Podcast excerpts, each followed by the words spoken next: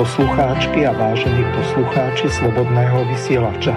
Vítame vás pri počúvaní relácie politické rozhovory doktora Pavla Nemca s moderátorom Slobodného vysielača magistrom Miroslavom Hazuchom. Spolu preberieme, rozanalizujeme a komentujeme tie najzaujímavejšie a najaktuálnejšie udalosti zo slovenskej, českej a zahraničnej politickej scény. Prajeme vám krásny a ničím nerušený útorkový podvečer na internetových vlnách Slobodného vysielača.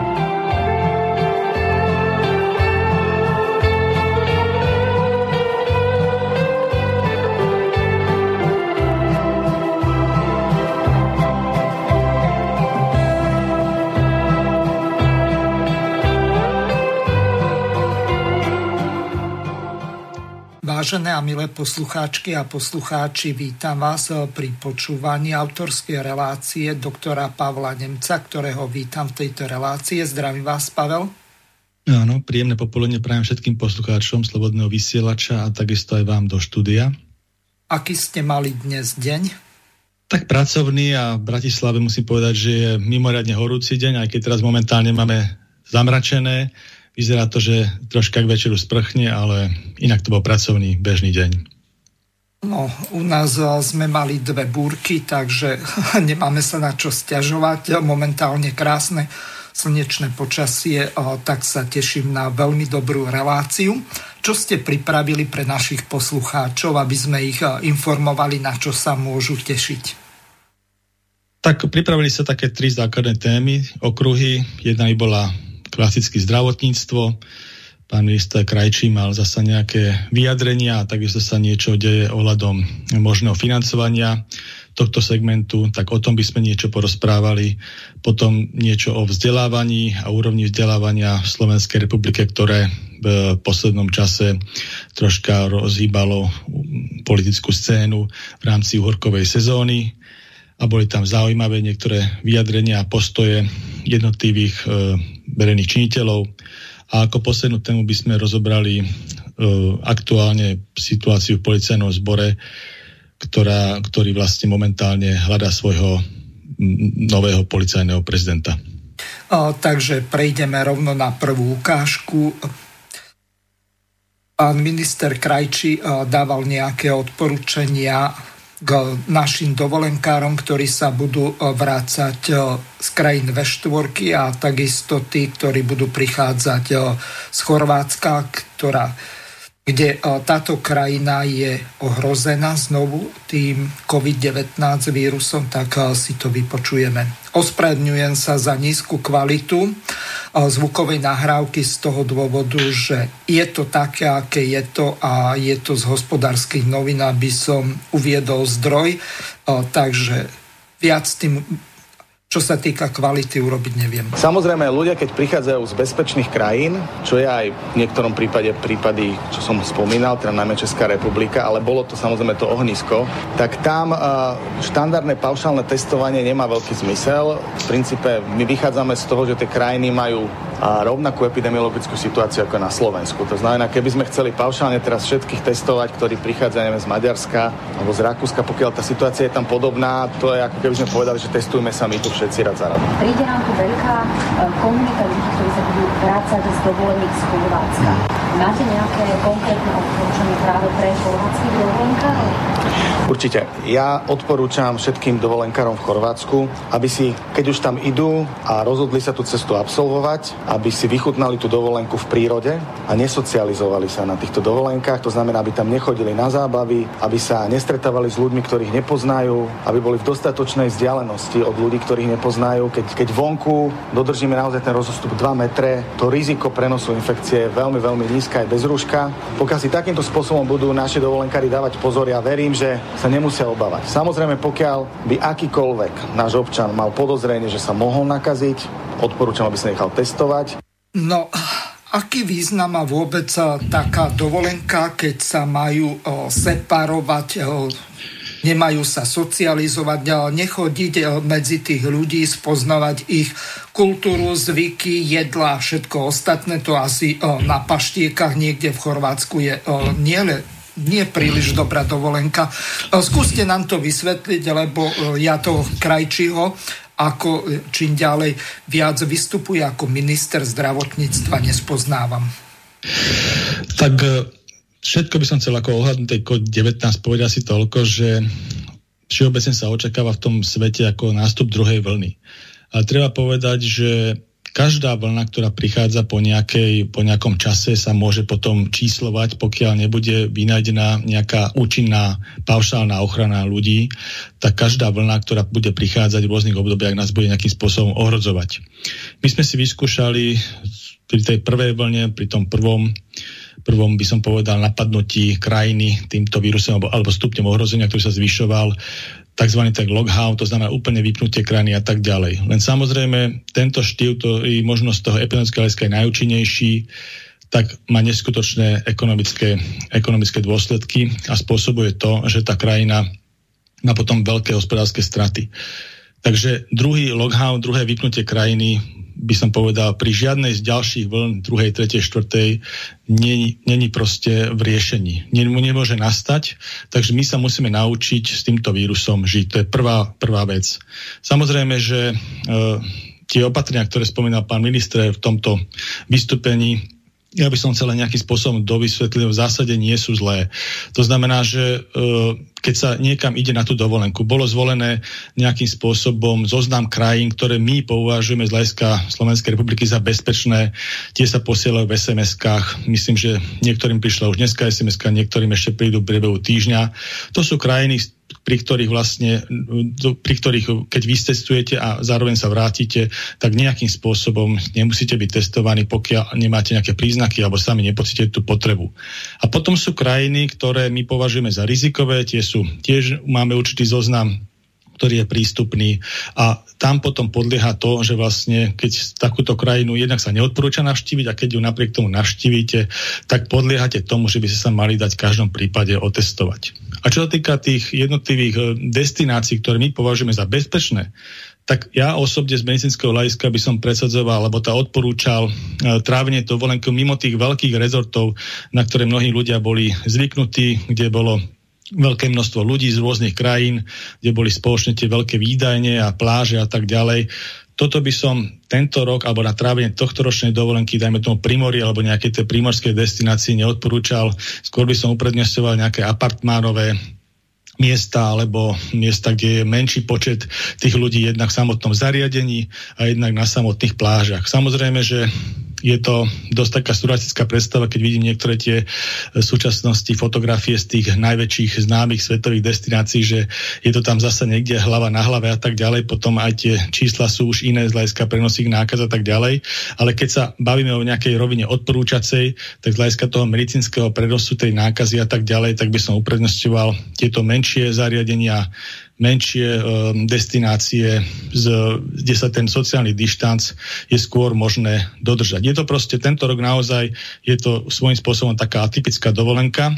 A čo sa týka toho odporúčania rúška, je to veľmi diskutabilné. Ja z môjho hľadiska v týchto vysokých teplotách letných osobne si myslím, že to je, je to proste kontraproduktívne to rúško na sebe mať a naozaj tam, kde to vyslovene legislatíva toho štátu nevyžaduje, ako napríklad momentálne v Slovenskej republike, že to musíte mať v tých predajniach alebo v obchodných centrách, nemusíte to mať teda v exteriéri, ale v interiéri to musíte mať.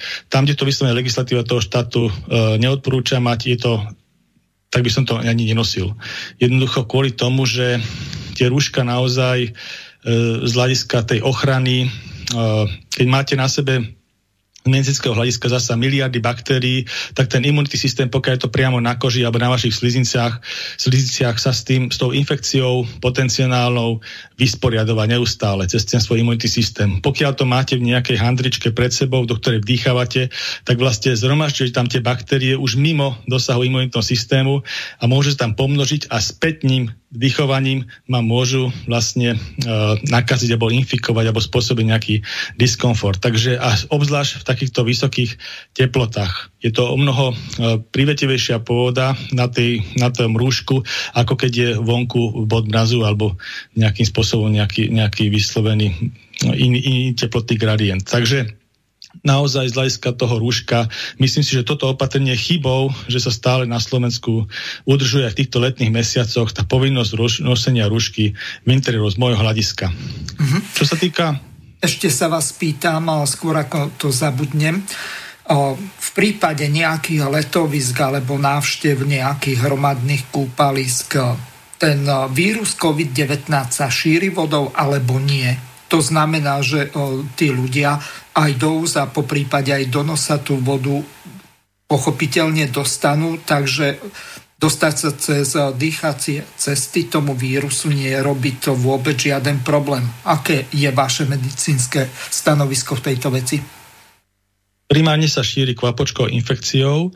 To všeobecne patrí medzi najrizikovejšie formy prenosu akejkoľvek infekcie, keď sa niečo e, šíri kvapočkou infekciou vzdušnou cestou. To je proste number one. Čo sa mhm. týka infekcie z nejakých povrchov alebo cez nejakú stravu alebo vodu, bazéne, tak sa to už znižuje veľmi, veľmi dramatickým spôsobom. Mnohé tie bazény samozrejme musia splňať nejaké formy, pokiaľ sa bavia o interiérových bazénoch alebo teda nejakých verejných kúpaliskách, kde je tam určité množstvo chloru a tak ďalej. To je veľmi baktericídna zložka, ktorá vlastne ničí všetky tieto prvky, takže v rámci toho sa dá predpokladať, že tá voda samotná nejakým spôsobom asi nebude prenášať tento vírus. A takisto aj morská voda je veľmi agresívna z hľadiska týchto vecí.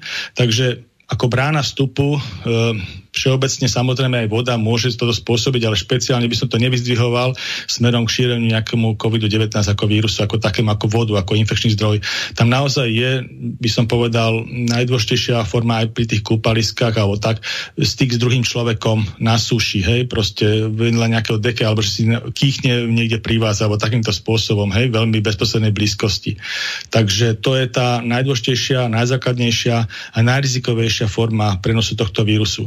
Všetky tie ostatné veci sú viac menej také podružné. Vrátane to spoločné kúpalisko. Tam by som povedal, teda kúpanie sa v nejakej vode a pobyt s niekým v nejakej vode, tam by som povedal, že tam je to na minime. Hej. Jedine, že by ste stali vedľa, vedľa seba v tom bazéne a zasa to vzdušnou formou by sa to nejakým spôsobom mohlo preniesť. A samozrejme treba aj povedať, že e, tieto RNA vírusy tá možnosť prenosu v tom teple je troška nižšia aj z hľadiska imunitnej výbavy toho organizmu v tých slnečných dňoch, ako keď je e, v tom jesennom počasí alebo proste keď je iný teplotný gradient, tak aj ten imunitný systém troška inak pracuje tých ľudí vplyvom toho ročných období. Aj forma prenosu je dráždivejšia e, ako v týchto letných mesiacoch.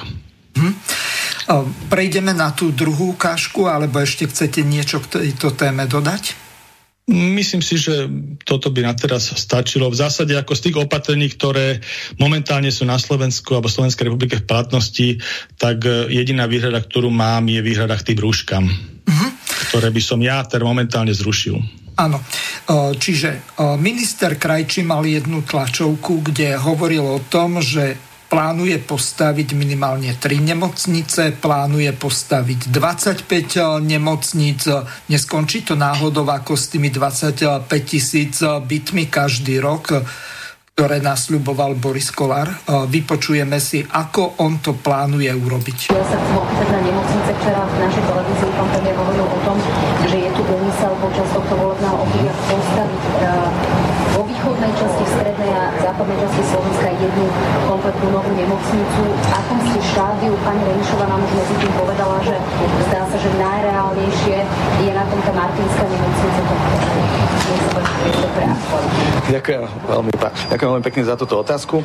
V programovom vyhlásení vlády aj v našom programe nášho hnutia bolo, že plánujeme zhotoviť zozna, alebo mapu poskytovanej zdravotnej starostlivosti na základe vypočítaných analytických dát, kde ktorá zdravotná starostlivosť má byť poskytovaná, tak aby to bolo čo najefektívnejšie. To nám dáva priestor rozprávať o štruktúrálnej reformy, reforme, ktorá prinesie slovenské zdravotníctvo na úplnú inú úroveň.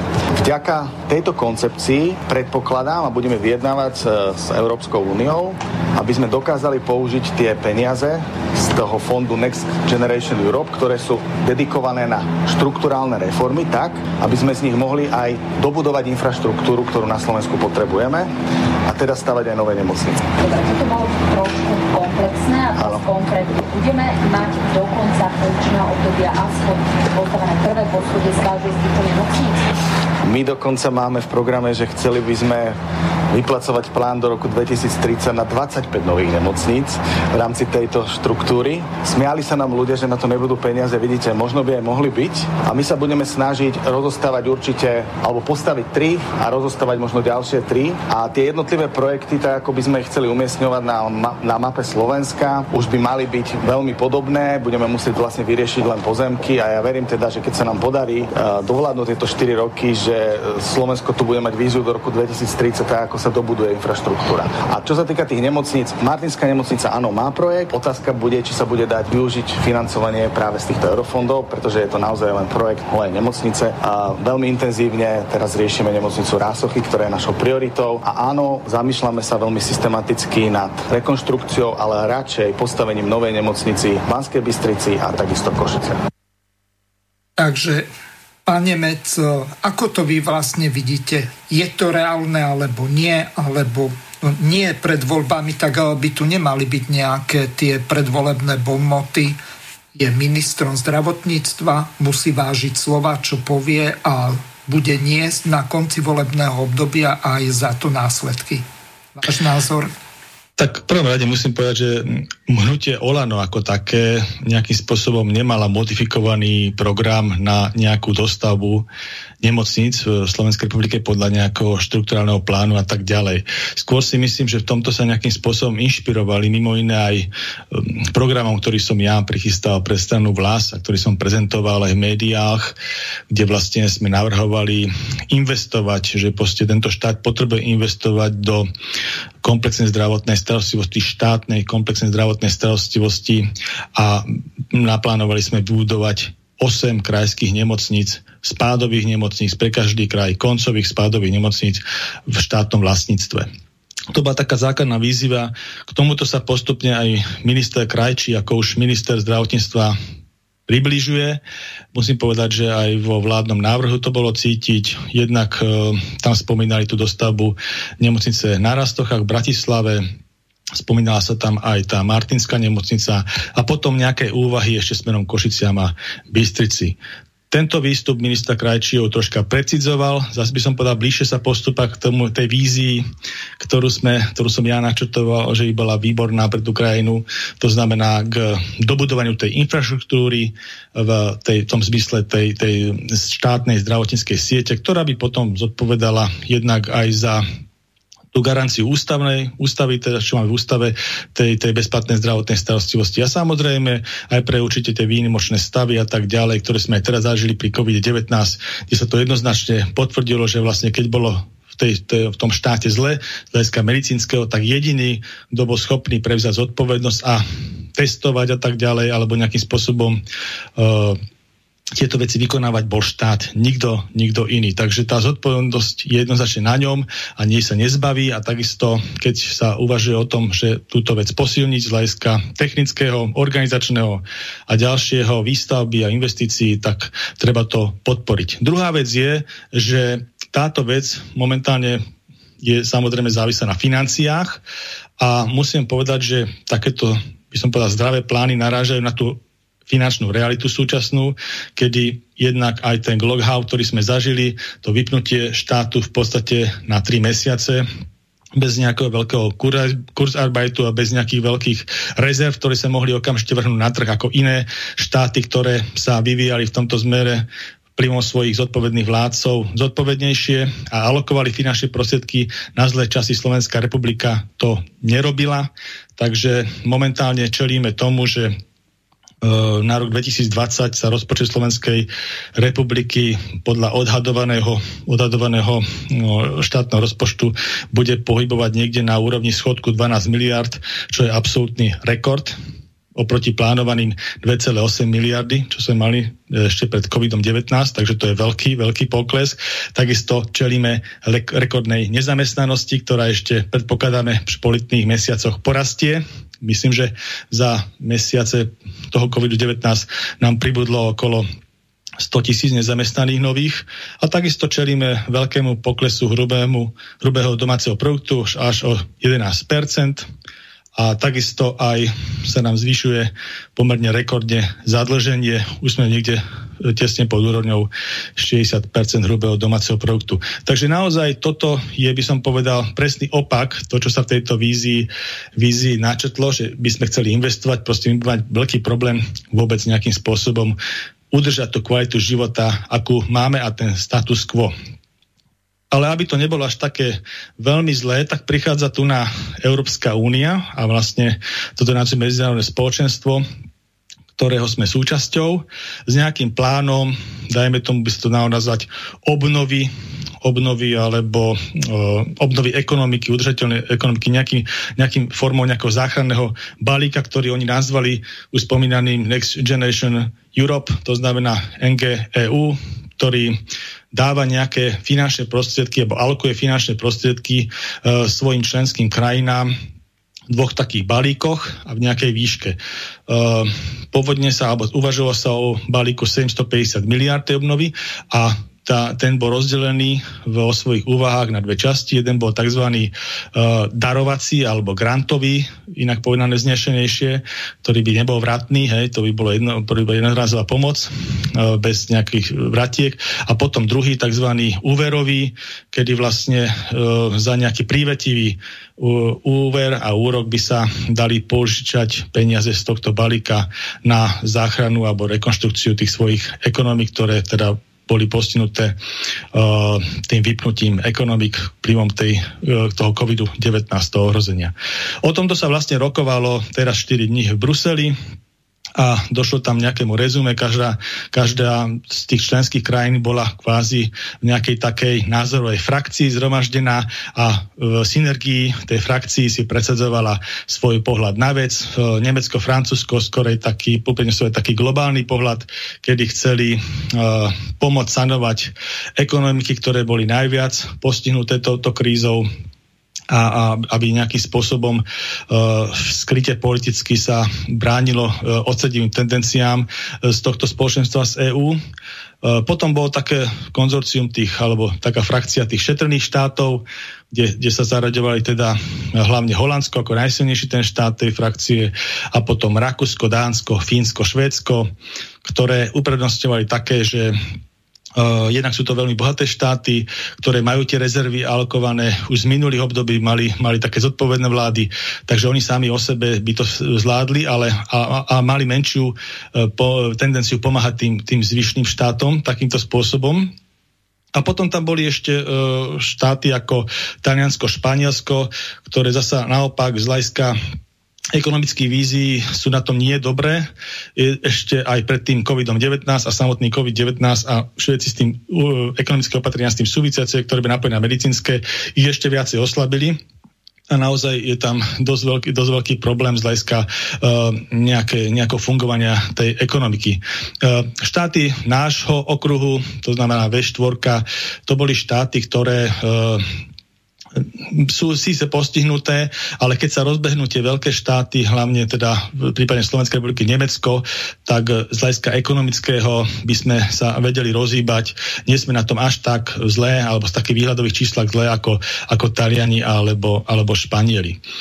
Ešte tam troška riešilo aj nejaké politikum ohľadom e, právneho štátu. To by som povedal, nie je priamo súvisiaca vec s COVID-19 a s tým premeniacím tým ekonomickým pohľadom ale to je také niečo, čo sa už v tej Európskej únii dlhší čas drží. To je hlavne výhrady smerom k správovaniu štátu ako takého uh, smerom k Maďarskej republike a k Polskej republike.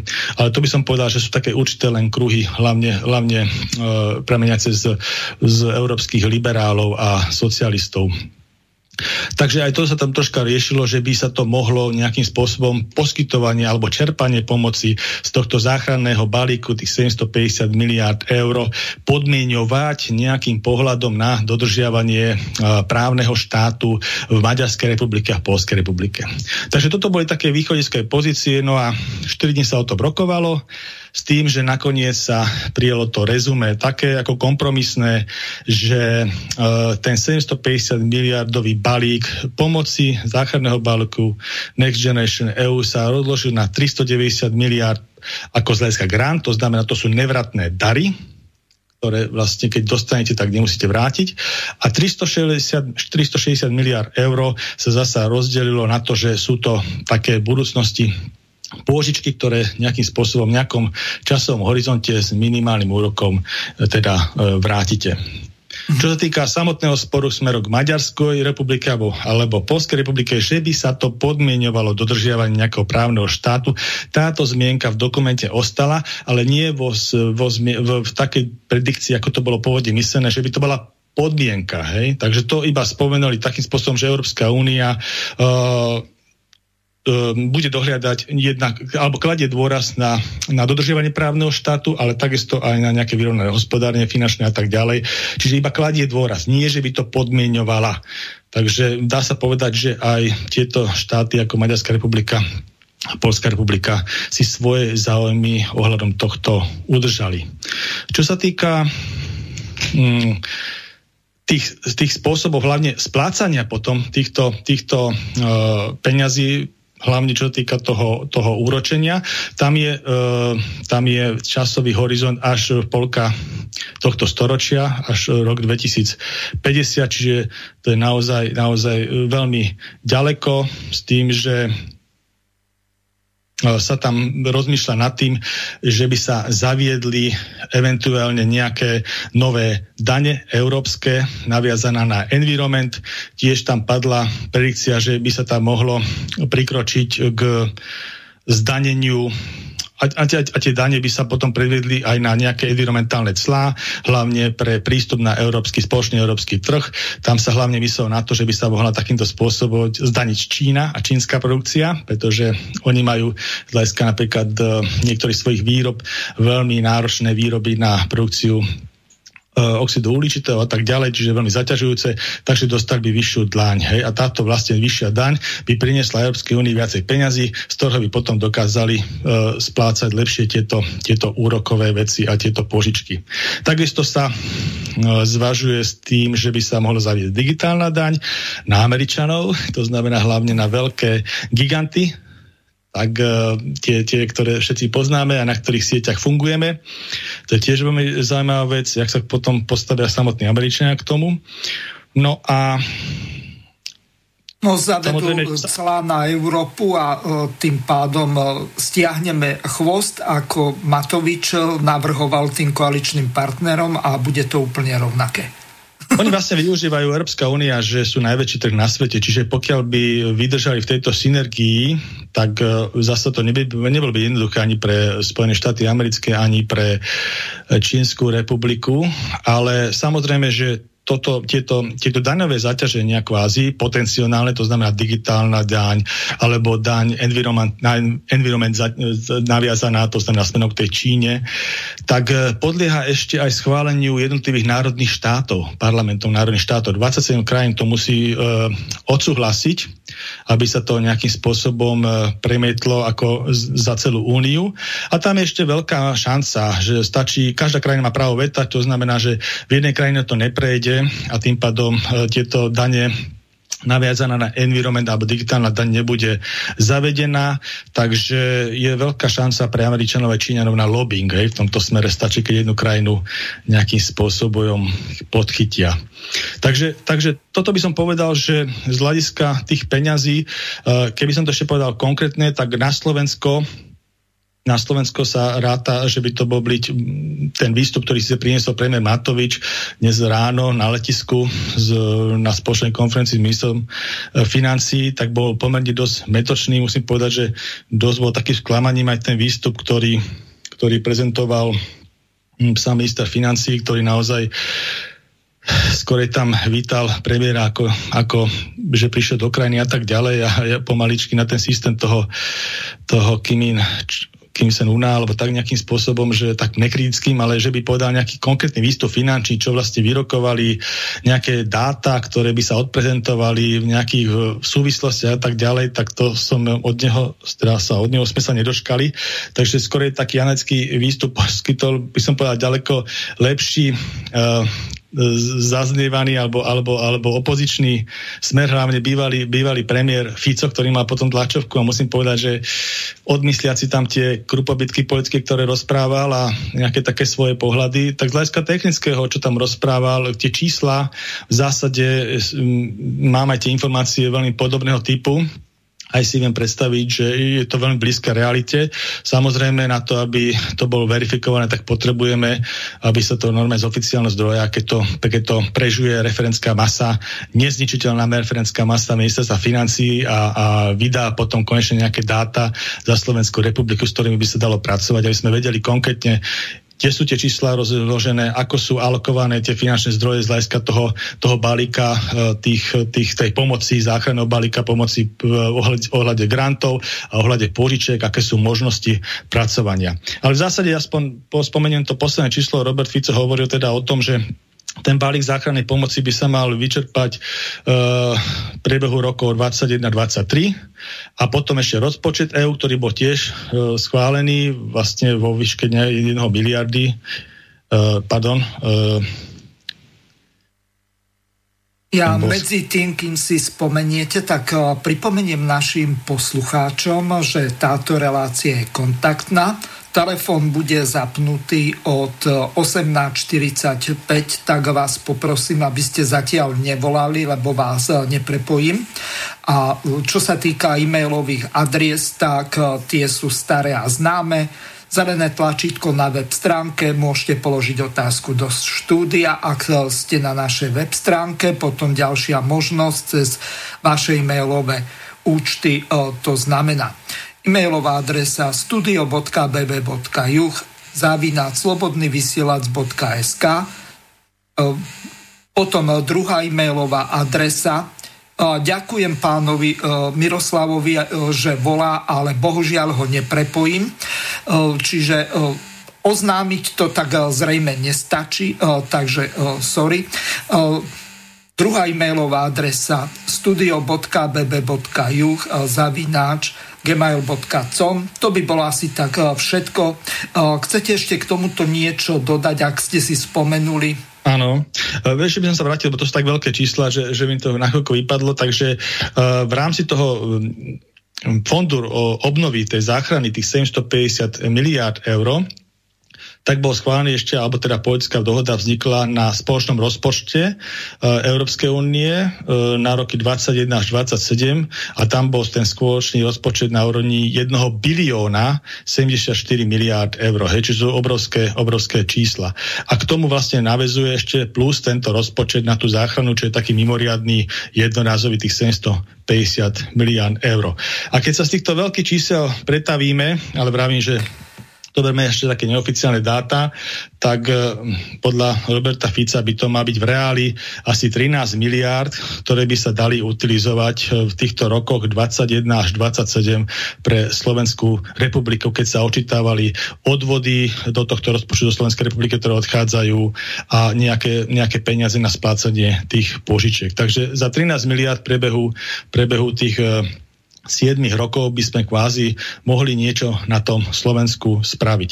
V zásade je to veľmi dôležité, že ako by sa s touto sumou pracovalo, uh, tie, tie fondy sa nejakým spôsobom čerpali, je tu nejaká skúsenosť uh, rôzneho, rôzneho typu, aj dobrá, aj zlá.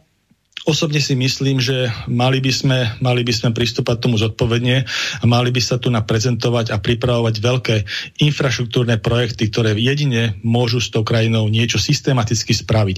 A ten infraštruktúrny projekt veľký určite je priestor práve v tomto zdravotníctve, na, tú, na to dobudovanie tej štátnej nemocničnej siete. Lebo my naozaj tu máme e, nemocničnú sieť, v dez, nemocničnú sieť v dezolátnom stave a za tých 30 rokov sa tu naozaj investuje investovalo systematicky veľmi, veľmi málo a to aj tak vyzerá, tá zdravotná starostlivosť v tom štáte. Takže tieto peniaze, pokiaľ by aj minister Krajčí nejaké, nejaké tie návrhy už dával. Ja som to hovoril aj minulé reakcii, e, relácii, kde sa hovorilo, že by tam mohlo eventuálne z tohto balíka tých 13 miliárd ísť do toho zdravotníctva nejakých 2,5 miliardy.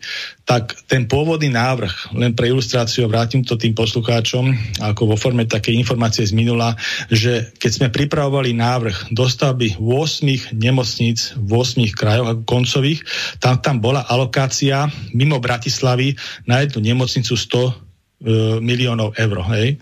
A čo sa týka Bratislavskej, tak je taká tých 250 miliónov eur. Len pre predstaviteľ. Čiže za jednu miliardu by sa dal uskutočniť ten plán výstavby tých e, nemocníc, koncových nemocníc v tomto kraji. A keď ešte príjmete ďalšie 1,5 miliardy, čo hovorí pán minister Krajčí, tak samozrejme dalo by sa investovať ďaleko viacej ako do, do tej siete, ale to je vecou veľmi podrobného rozpracovania a veľmi zodpovedného. A samozrejme to není vec na jedno obdobie funkčnej vlády, to znamená 4 roky. Aj tu na tento plán to hovorí o roku 27, čiže boli by to minimálne dve vládne obdobia. To znamená, keď jednu vládu použijeme, považujeme za bez, bez nejakých predčasných volieb štvoročné obdobie, takže boli by to vlastne, bolo by to za 8 rokov, hej, takže je tam ešte aj nejaká tá rezerva. Takže dalo by sa to spraviť, to som chcel povedať, že zasa a napriek tomu, že momentálne máme ten stav tých verejných financií vyslovene katastrofický a, a takáto, takáto vec, ktorú prezentoval minister Krajčí alebo vôbec týchto investičných plánov v rámci štátu je z hľadiska tohto súčasného stavu úplne, že mimo reality, mimo misi, tak ste to európske peniaze, by sa to zase dala nejakým spôsobom rozumne zosúľadiť. Samozrejme aj sanovať ten štátny rozpočet a, a tak ďalej, aby sme nejakým spôsobom udržali aj verejné financie v tom štáte. Je to všetko o nejakých plusoch a svod analýzách a proste zhodnoteniu a rozhodovaniu tých ľudí v tých, tých obdobiach. Hej. Dá sa s tým nejakým spôsobom pracovať, ale musia to byť naozaj ľudia, ktorí tomu rozumejú, tým segmentom nielen zdravotníctvu, ale aj ekonomiky a ďalším tým e, súčasťam národného hospodárstva a vôbec rozumejú štátu a správe štátu aby, aby sa tá krajina zodpovedne riadila, lebo musím povedať, že teraz je veľmi vidno, ako zodpovedne pristupujú k tomu štáty, ktoré nejakým spôsobom uh, v, zodpoved, sú veľmi zodpovedné tým verejným financiám. Veľmi pekne napríklad je to vidno teraz v Rakúsku alebo v Nemecku, ale keď chcem povedať Rakúsku, ktoré je 7,5 milióna krajina a mali napríklad kurz Arbeit, hej, a na kurz Arbeit, to znamená na alokáciu finančných prostriedkov na zlé časy si skladali už od finančnej krízy od roku 2008 Rakúšania, hej. Už tedy to tých ľudí napadlo a tie jednotlivé vlády, ktoré prichádzali, tak to alokovali, dodržiavali. A keď tomu náhodou došlo a nikto nevedel prečo a kedy k tomu dojde, hej, ako v 20. roku z hľadiska COVID-19, tak Rakúska republika dokázala ľudí, ktorým vlastne zakázala na nejaký čas pracovať pri medicínskeho ohrozenia, tak dokázala im refundovať mzdy. Hej? Vyslovene od, od 80 do 100%. Podľa toho, akú mzdu poberali. Hej? Tým, ktorí mali mzdy na 2600 eur, tak platili 80% mzdy. Keď ste mali mzdu medzi 1800 a 2600 eur v čistom, tak vám platili 90% mzdy 3 mesiace. A keď ste mali mzdu v čistom pod 1800 eur, tak vám platili 100% 3 mesiace. A to, že vám to budú platiť, vám povedali v marci. Hej? Takže to je veľký rozdiel, pretože naozaj tá Slovenská republika takto správaná nebola a z tej finančnej krízy sme sa nejakým spôsobom nepoučili a to, čo sa hovorí, že bola prázdna komora, povedal by som, že nebola ani prázdna, ani plná, ale rozhodne tam nebola nejaká rezerva na takéto výnimočné stavy, ktoré nikto nevie nikdy preligovať, ale každý vie, že niekedy môžu začať a niekedy môžu teda nastať. Takže toto je veľký rozdiel v správe štátu a myslím si, že takto by sa mal ten, ten štát správovať. Po tých 30 rokoch nejakého prekotného vývoja, ktorý tu zažívame, tak toto by naozaj malo smerovať tomu, že tá poetská reprezentácia, ktorá vychádza a vyzíde možno v ďalších voľbách a tak ďalej, tak by sa mala takýmto spôsobom, vrátane tej, tejto, takto nejakým spôsobom k tomu zodpovedne riadeniu tomu štátu, e, riadeniu štátu pristupovať. Mne napadla ešte jedna myšlienka v súvislosti e, s tým, čo hovoril minister Krajčí on chce stavať novú nemocnicu v Banskej Bystrici. Tam vieme, že je nie zánovná. Tá nemocnica má minimálne 30 rokov. To znamená, že ona bola na konci toho prelomového obdobia postavená. To znamená niekedy okolo roku 1989-90, ak si dobre pamätám, môžem sa míliť, ale to nie je podstatné. To znamená, že ja si uvedomujem na jednej strane to, že čo vy navrhujete, že opravovať alebo rekonštruovať e, nemocnice, ktoré sú energeticky náročné alebo aj e, priestorovo a dispozične e, zle riešené alebo nevhodné na dnešnú techniku, tak nemá až tak veľký význam nejakým spôsobom rekonštruovať, skôr vy presadzujete stavbu na zelenej lúke podľa možnosti.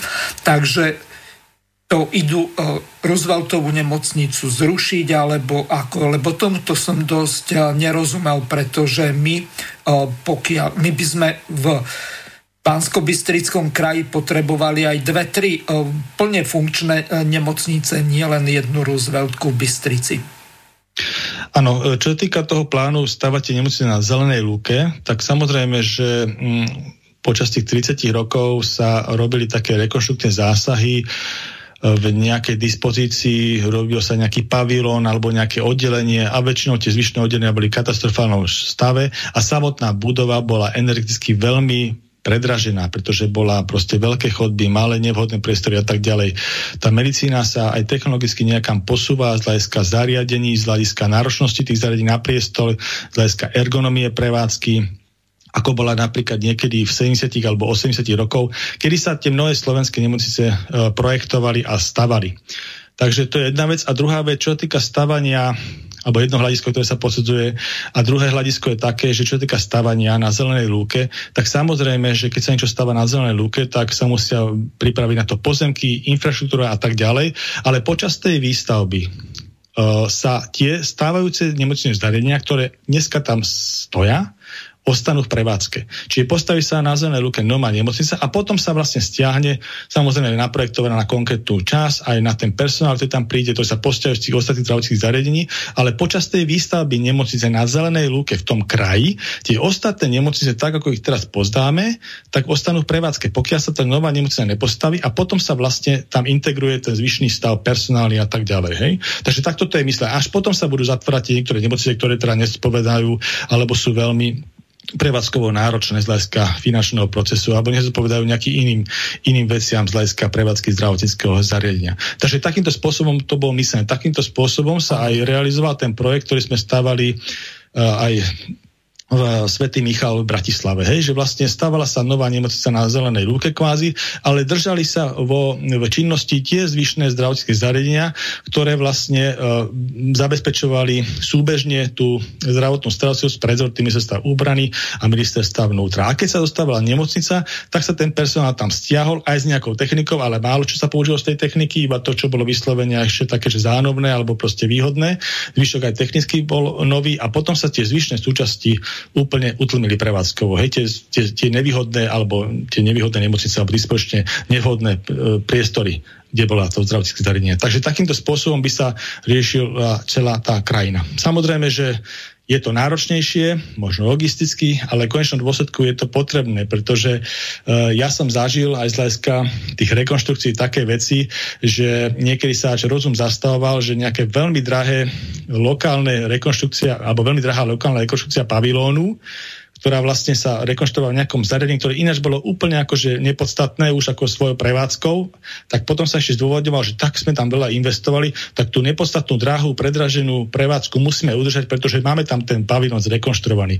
Takže niekedy to ide až do takýchto absurdy. Za tých 30 rokov, keď nejakým spôsobom sledujete ten vývoj zdravotníctva alebo ste aj nejakým spôsobom aj jeho súčasťou, tak to zažijete. Čiže to je aj vec praxe, hej? to není vec len teoretická, že naozaj takýmto spôsobom má to svoje výhody, svoje nevýhody výhody, ale v konečnom dôsledku z hľadiska posunutia tie zdravotné starostlivosti na nejakú úroveň, minimálne európsku úroveň, z hľadiska organizácie, logistiky, manažovania pacienta a tak ďalej, proste kultúrnosti, tak jednoducho to musíme, musíme do toho investovať. To sa takéto nedá. Jak to momentálne vyzerá, to je, to je čistá katastrofa.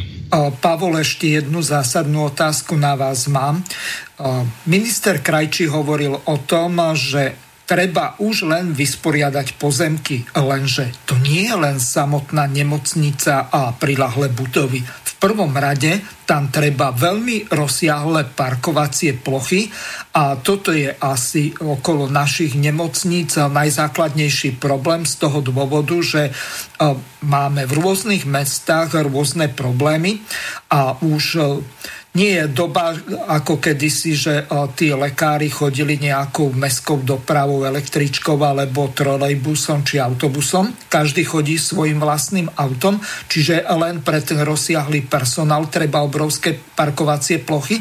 A potom ďalší problém je ten, že z pravidla tí ľudia, ktorí sú chorí, tak buď sú to deti e, s matkami alebo po prípade dôchodci, ktorí majú hlboko do kapes, ako sa hovorí, čiže pre nich rezidentné, parkovné, platené, tak e, to je asociálnosť, e, ktorá sa nebies dotýka. E, čiže toho chorého človeka tak ešte nejakým rezidentným, plateným parkovným takýmto spôsobom diskriminovať. Nemalo by byť to parkovisko okolo tých nemocnic dostatočne veľké a bezplatné, keď máme kvázi bezplatnú zdravotnú starostlivosť?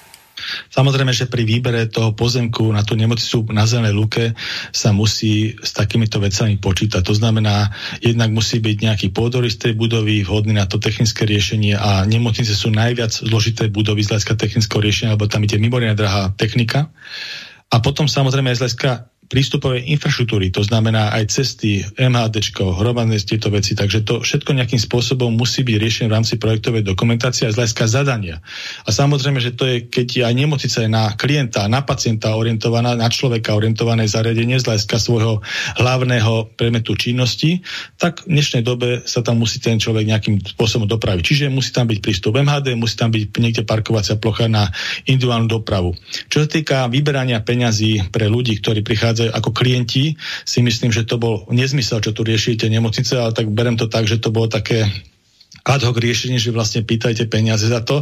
V podstate myslím si, že mali by to byť kontrolované vstupy na to parkovisko pre, pre pacientov, ale pokiaľ ten človek ide ako pacient do tej nemocnice, tak ako to rezidenčné parkovanie by sme to mohli brať, že vlastne pacient rezident, takže ten by nejakým spôsobom neplatil, ale ide o to, aby to niektorí ľudia neznežovali, nezneužívali. To znamená, môže tam byť nejaký človek, ktorý ide nakúpiť do nejakého nákupného centra, zaparkuje tam, takže potom ten by musel nejakým spôsobom platiť tie peniaze. Takže tak pre rezidentov ako pacientov e, plocha pre parkovanie by mala byť bezplatná, a ten kontrolovaný vstup by mal slúžiť len pre také zneužívanie alebo pre možnosť zneužitia. Hej? Jak sme o tom spomínali, že by bol človek, ktorý nešiel by do nemocnice, len by zaparkoval na nemocničnom parkovisku a potom by išiel niečo iné robiť v tej danej mestskej časti. Hej? Mm-hmm. Dobre, posunieme sa ďalej. Vy ste si pripravili jednu takú ukážku, ktorú som zostrihal. Jedná sa tam o zásadný názorový obrad e, okolo diplomoviek. Ja tomuto nerozumiem. Študenti podvádzali, e, ako boli študentami. E, ja si pamätám na moje študentské časy. Čiže to len keby mali odobrať diplomy alebo dokonca ich začať nejakým spôsobom stíhať, tak toto by bola inkvizícia taká, že tá za Torque Madu v Španielsku by bola možno zrovnateľná, čiže mne je to nejaké také zvláštne. To ako keby sme na Slovensku nemali iný problém, len preverovať nejaké diplomovky, bakalárky, rigorovsky, dizertačky a tak ďalej. Tu to nestojí a nepada. Môžem sa míliť. Ja som študoval na troch vysokých školách. Diplomovky som urobil všetky pre seba, dokonca aj iným som pomohol, lebo vtedy neboli počítače a už len s nejakým tým napísaním na počítači, tak bol problém a ešte aj ďalšie problémy boli vytlačiť a tak. No, ale nebudeme to riešiť, vypočujeme si, ako zmenili názor Matovič, Čolinsky a Milanova. Ľudia v Európe, politici za maličkosti odstupovali, ktoré sa týkali plagiátorstva. Sami prišli, povedali, OK, idem z kola von a dnes sú s nich normálni ľudia a jednoducho v tej politike nie sú. Uh, on to nedokáže zrejme. Ako majú rodičia, učitelia vysvetľovať deťom, aby k štúdiu pristupovali poctivo, keď ich tie môžu odbiť v štýle. Danko môže, a ja nie. Andrej Danko nie, že sfalšoval rigoróznu prácu. Andrej Danko možno chudák, nevedomky, ukradol sfalšovanú rigoróznu prácu. Aký signál vysiela študentom? Že podvádzanie je v poriadku? Že byť lenivý a lajdácky sa opláca? Že krádež ich dokáže katapultovať až do čela Národnej rady? Ale o čom to svedčí? No svedčí to iba o tom, že Andrej Danko má to správne SNS DNA v sebe. Že Andrej Danko je ten kovaný zlodej. Už sme to počuli a nepochybne to aj budeme počuť, že Andrej Danko musí zostať na čele parlamentu, lebo inak by padla táto vládna koalícia. Keď si pozrieme ten štátny rozpočet, tak peniaze sú podelené Konkrétne ministerstvo obrany dostane o pol miliardy eur viac. O pol miliardy eur viac tak predsa nemôže padnúť vláda na nejaké rigorovské, keď nás tu čaká pol miliardy eur len na obrane. Takisto by mohla fungovať aj bez Andreja Danka ako predsedu Národnej rady. Ak tento post patrí SNS, ja v kultúrnom výbore mám minimálne dvoch kolegov, ktorí si myslím, že by ho bez problémov vedeli nahradiť. Nech sa páči. Ja som aj povedala, že ja na jeho odstúpení momentálne, v momentálnej situácii s vedomosťami, ktoré mám, trvať nebudem. Potom povedal, že toto nie je problém Andreja Danka, toto je problém postkomunistických štátov. Čiže ukradnúť, nepriznať sa, zatlkať, to je problém postkomunistických štátov, to nie je problém Andreja Danka. Čiže keď si niekto myslí, že túto áno, Matovič má buchnúť po stole, má vyhodiť kolár, januára kvôli diplomovke z koalície, tak ja hovorím a opakovane to hovorím. Ja chcem najprv splniť všetky sluby, ktoré sme ľuďom dali.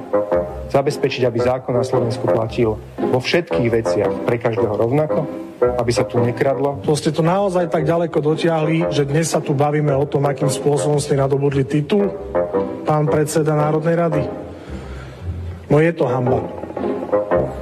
A je hamba, že Národná rada sa týmto vôbec musí zaoberať.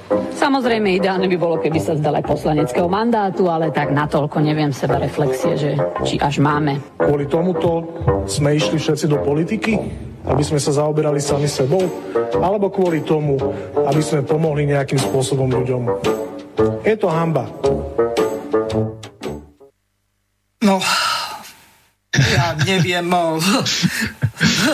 to akože na našich sa nesmie útočiť, ale na tých druhých, ktorí sú momentálne v koalícii, na tých sa môže a zase keď vymenia posty, tak to platí úplne rovnako.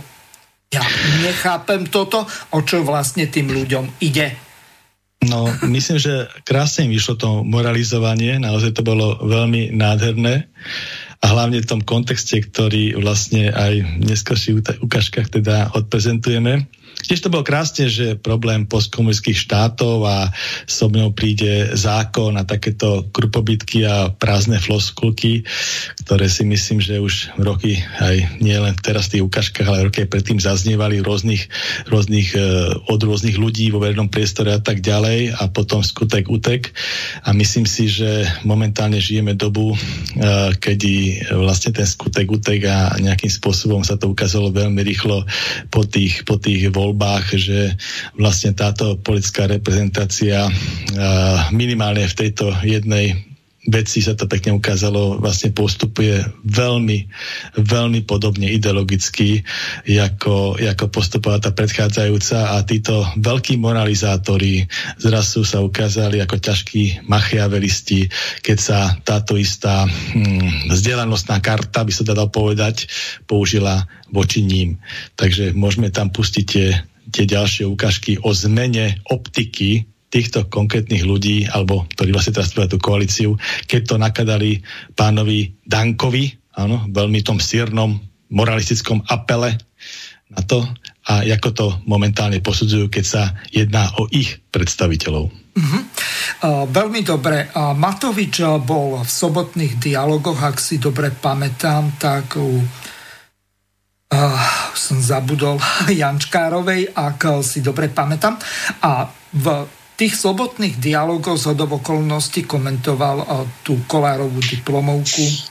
To bolo niečo tiež úžasné, ako dokáže človek, ktorý má rovnaký problém, ktorému nejaká známa napísala niekde na dovolenke, na Jadrane alebo kde boli, diplomovku, ktorá bola de facto kompilátom, ešte možno horším ako tým, ten Dankov.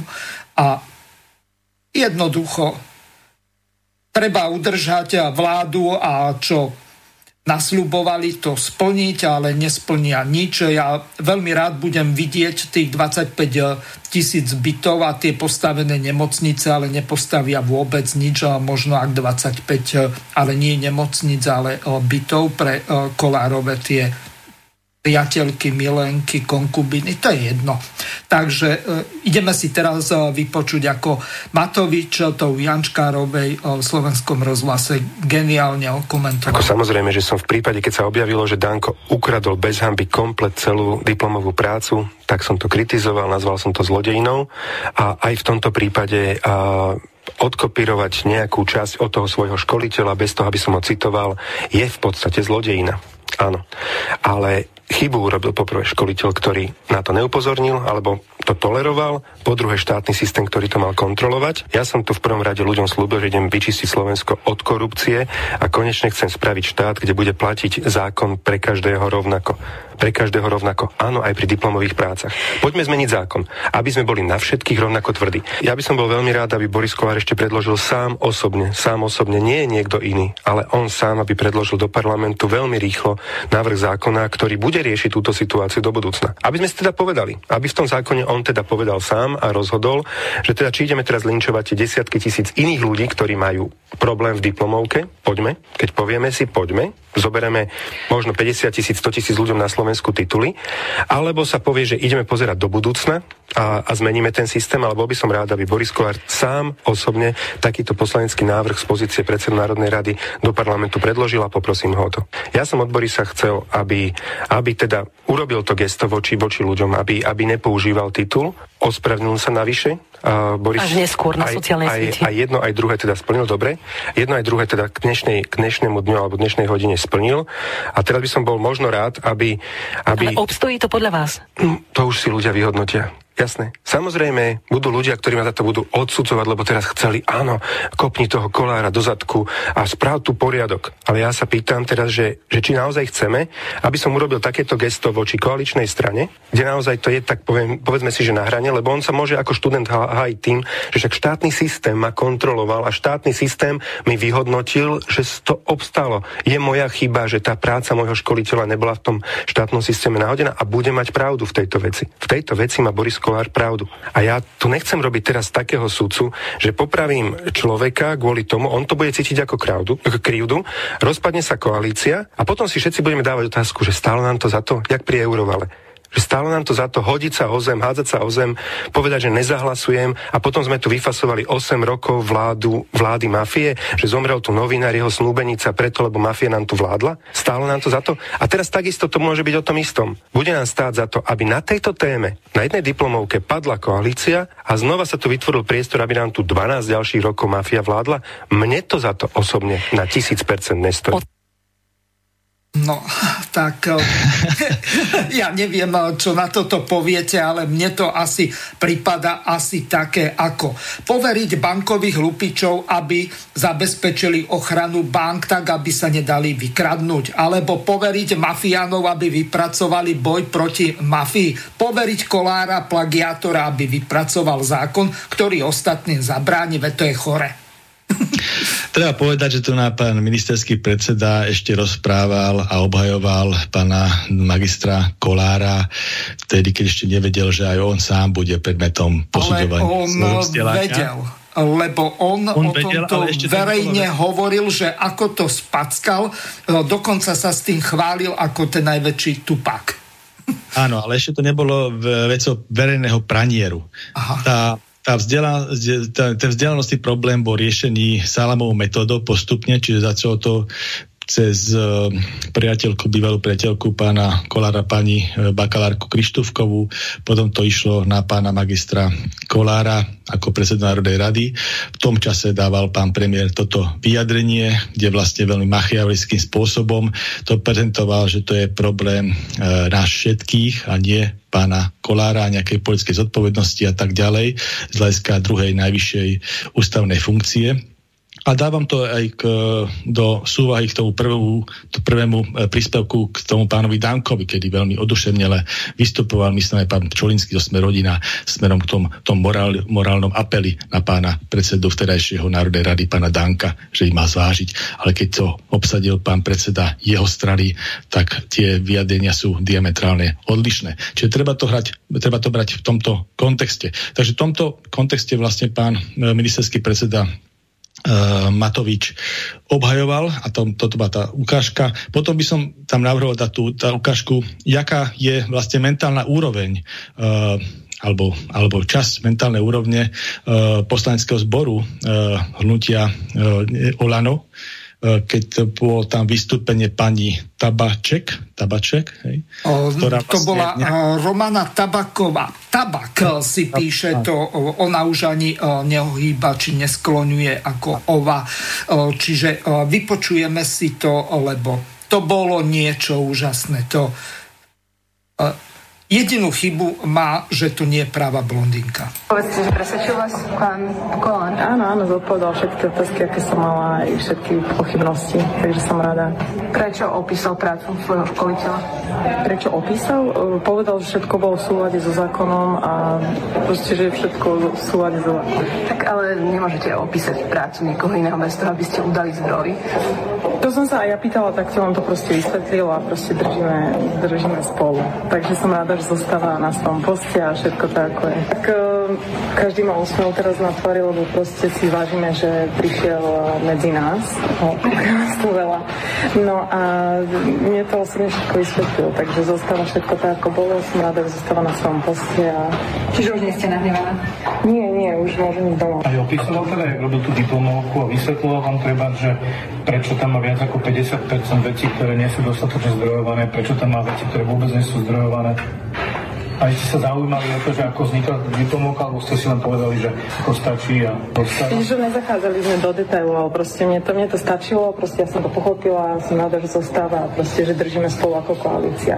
Ale tiež som prvýkrát som si vlastne uvedomila, že vlastne až Igorovi Matovičovi sa podarilo ako keby, že rozbiť smer. Dá sa povedať, že oni sa vlastne rozpadli a my ďalej pokračujeme spolu. No a neviete nás čo vlastne, ako to vlastne ten kolár vysvetlil, aby sme, aby sme vedeli, že čo vám hovoril? Viete čo, on hlavne vysvetloval to, že volal so svojím ško- so školiteľom a ostatnými profesormi a oni povedali, že je to zo súlade zákon, so zákonom a že je to všetko. No lebo oni sa na to podielali, tak samozrejme, že podľa nich No, tak a ja som nemala k tomu ďalšie Pani poslankyňa, a to, že teda zostáva to, akože on vám oznámil tam na tom, na tom No tak ja som si to z toho vyplnila, že proste je tam teraz dobrá nálada, ľudia majú proste, ľudia, teda pani poslanci majú proste otázky a všetko sa proste vysvetľuje a tým pádom... Že kde máte tu istoty, že zostáva? Že pán Koller prišiel a povedal, zostáva? stáva? Tak keby, no on to, on, počkajte, ako to bolo? To už neviem, ja už idem.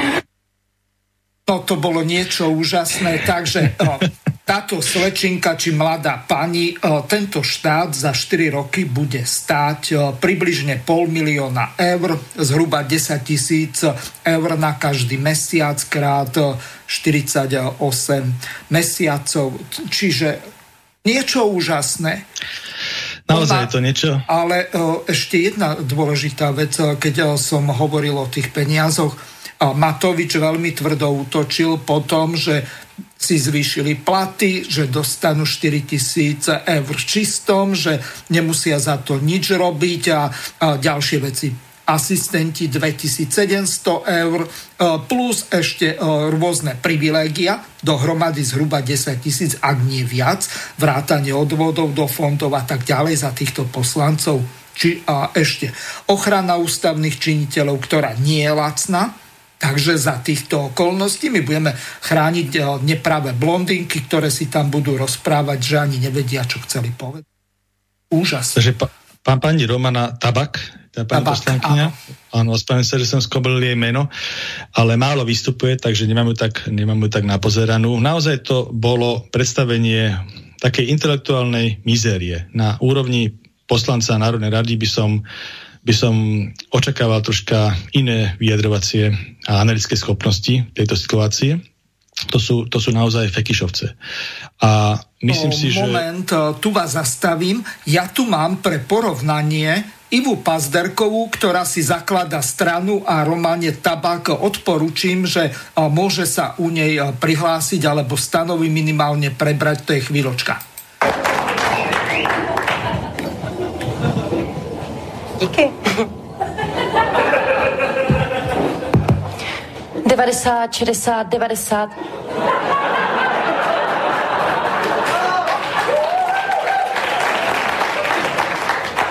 Dobrý večer. Takže, já mám dneska pro vás překvápko. Já prostě teďko jsem zjistila, ne, že před volbama, to by šlo úplně super, jako, úplně super šance, ne. Tak prostě jsem si založila stranu, ne. A já jsem prostě předsedkyní. Ta strana, abyste si všichni dobře zapamatovali, se jmenuje SBKB. Je to strana blondětých, krásných a bohatých. Tak to by asi stačilo, čiže aj nepravé blondinky sa tam môžu dostať, čiže Romana má jedinečnú šancu, pretože po tomto vystúpení tak z nejakého 140. miesta sa na 100% prekruškuje, takže Iva Pazderková jej dala návod, ale nech sa páči, aby sme z toho tu nerobili show. Áno, tyže uh Čiže Romane Tabak, pani poslanky Romane Tabak by sme mohli len povedať, že vlastne e, premisa, že opisoval a ideme ďalej a sme z toho šťastní, je proste zlá. A teraz, aby sme nezdržiavali, by som tam navrhol dať e, to, to, to intermezo o Národnej rade, ktoré sa vlastne odohrávalo medzi pánom podpredsedom Národnej rady Šeligom a pánom predsedom Národnej rady magistrom Kolárom. Nech sa páči. Ja nechcem pád vlády. A myslím si, že ani väčšina poslancov v Národnej rade nechce pád vlády. Áno, tá spoločenská objednávka bola obrovská. Boli zavraždení dvaja nevinní mladí ľudia. 12 rokov sa tu rozťahovala mafia. A veď my o tom vieme, my o tom vieme a dnes niektorí stávajú argument tak, že diplomovka Borisa Kolára versus rozpad vládnej koalície. Ja nerozumiem, ak je to tak, pán predseda, prečo staviate do pozície seba versus rozpad vládnej koalície. Veď všetci sa zhodli, že s tou diplomovkou nejaký problém je. Ja vás chcem z tohto miesta vyzvať, aby ste stiahli tento návrh, aby ste vyvodili osobnú zodpovednosť, je to úplne na vás, aby ste nestávali poslancov do falošnej dilemy, lebo tá dilema takto nestojí. Nikto z vládnej koalície, a predpokladám, že ani zo strany Sme rodina nechce rozpad tejto vládnej koalície. Na druhej strane, preto za ľudí vyzvali vás na vyvodenie osobnej zodpovednosti. Preto Saska vás vyzvala na vyvodenie osobnej zodpovednosti, lebo v minulosti sme to hovorili, v minulosti sme to hovorili vo svojom predvolebnej kampani, hovorili sme to pri Andrejovi Dankovi. A áno, hovorím, nie je rovná sa medzi vami a Andrejom Dankom. Nevidím, tie práce nie sú rovnaké. Ale ak, ideme, ak ide o princíp, tak sa držme princípu. Ešte raz, žiadam vás, aby ste stiahli tento návrh, aby ste nestávali koaličných poslancov do falošnej dilemy, že ak pôjdu hlasovať, tak zároveň hlasujú za pád vlády, alebo sa im politicky vyhrážate, že odchádzate z koalície. Alebo, ak chcete dať naozaj voľnú ruku, no tak povedzte, že môžu ísť hlasovať, ale že sme rodina bez ohľadu na výsledok hlasovania neodchádza z vládnej koalície. Ďakujem. Ďakujem veľmi pekne. E, teraz na záver som chcel už len s pokorou sa všetkým ospravedlniť a požiadavať vás o podporu, ale ešte predtým, bohužiaľ, asi sa budem musieť otočiť a budem trošku znova Borisom Kolárom. Som v politike 4 roky v opozícii a musím povedať, stretol som tu kade koho. Ale niečo, niečo tak až tak odporne farizejské, ako je pán podpredseda Šeliga, som ešte v živote v politike nestretol.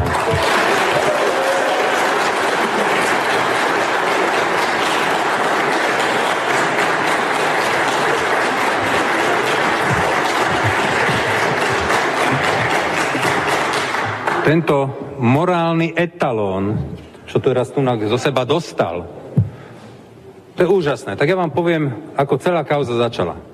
Keď celá kauza začala, tak dobehol tento etalón morálky a povedal mi, aby som sa ospravedlnil. Tak som hovoril, tak som sa poradil s našimi a povedal som, dobre, tak urobil som tlačovku, ospravedlnil som sa. Áno, urobil som chybu, nezazdrojoval som, ale v zozname použitej literatúry, ako povedal doktor Čarnogurský, som to oznámil tam, že som citoval Mindiaš. Ale dobre, urobil som chybu, ja som sa ospravedlnil. Ešte raz sa všetkým ospravedlnil za to.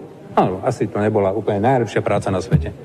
Ale rovnako ako pán doktor Čarnogurský povedal, som to získal lege artist, čiže v súlade so zákonom. Ale dobre, tak tento pán dobehol za mnou a povedal mi, aby som sa ospravedlnil. Ja som to urobil. Nestačilo. Nestačilo. Potom došiel znova za mnou a rovnako kontaktoval aj premiéra Matoviča, že á, my to neustojíme, bolo by dobre, keby pr- sa zdal titul. No ale, tak som si to preveril, zdať sa titulu nedá. Tak som povedal, som znova urobil tlačovku a povedal som, že titul nebudem používať v politike. Potom dobehol a povedal, no to bolo arogantné, to proste, nebolo to s pokorou. Tak som sa znova sa vyjadril a s pokorou som sa ospravedlnil a ospravedlnil sa všetkým, akokoľvek som kohokoľvek pri mojej obhajobe e, diplo, teda te, tejto diplomovej práce urazil mojou e, komunikáciou, sa ešte raz ospravedlňujem. Nestačilo, nestačilo, tento farizej dobehol a kričí, musíš odstúpiť z predsedu parlamentu. Viete, keby to povedal pán Dostal, tak to zoberiem. Ale človek, ktorý, keď tu sme bojovali proti, proti Smeru a bolo na, na námestiach 70-90 tisíc ľudí, dobehne do prezidentského paláca pánovi Kiskovi a zrazu sa zruší protest, tento nám bude kázať o morálke, tento mi bude tu vstupovať do svedomia.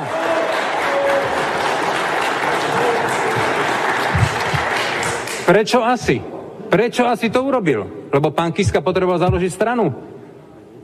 A zrazu dostal kandidátku, dostal sa na kandidátku z námestia je rovno pod predsedom parlamentu, tento farizej. Ten mi bude kázať o morálke. Nepočul som ho stať na námestiach rozprávať, že má predsedu trestne stíhaného človeka, ktorý bol daňovým podvodníkom.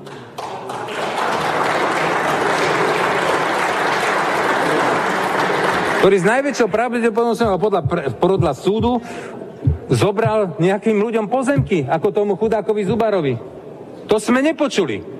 Ale od tohto farizeja to budem ja počúvať nadávať. Mne to môže rozprávať pán Dostal. Áno, od toho si to vypočujem. A bol by som ticho a nevystúpil by som k tomu. Prepáče mi, pán podpredseda, ako udreš, tak dostaneš späť.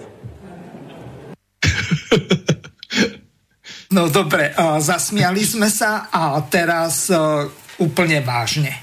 To akože vybavujú si eh, vzájomné účty priamo v Národnej rade, alebo ako. Lebo ja tomuto nerozumiem, o čo tým ľuďom vlastne ide. Jedný druhých vzájomne pot- potrebujú. No samozrejme, Matovič potrebuje v prvom rade Kolára, pretože podľa toho, ako krásne rastú preferencie Peleho strany, tak môže Matovič sa raz zle vyspať a povie, že Šeligu a s jeho stranou Kiskovou nepotrebuje a takisto nepotrebuje Sulíka z toho dôvodu, že on to vie bravúrne poriešiť, ako náhle bude mať Pelegrini vyzbierané podpisy, zber podpisov začal, tak on to môže úplne hravo urobiť. A teraz podľa prieskumov má skoro 17%, takže čo vlastne oni vybojovali, lebo Fico mal zhruba 10,7 e, podľa e, posledného prieskumu. E, Pellegrini mal 16,7 alebo tak nejako, nepamätám si to presne, lebo toto som nepovažoval za nejakú nosnú tému rozoberať e, prieskumy, či už Fokusu alebo ďalších agentúr. Čiže z tohoto hľadiska, čo dosiahol Matovič, on má 23 a títo dohromady majú 28, tak akože nič sa nedeje.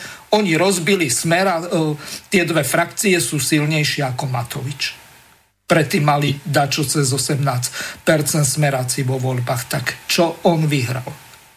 Ja by som sa vrátil k tomu, k tým, tým ukážkam a k tým taký, ja to vnímam v takých dvoch rovinách. To moralizovanie v politike je veľmi zradná vec. A Pán Nemec, bol...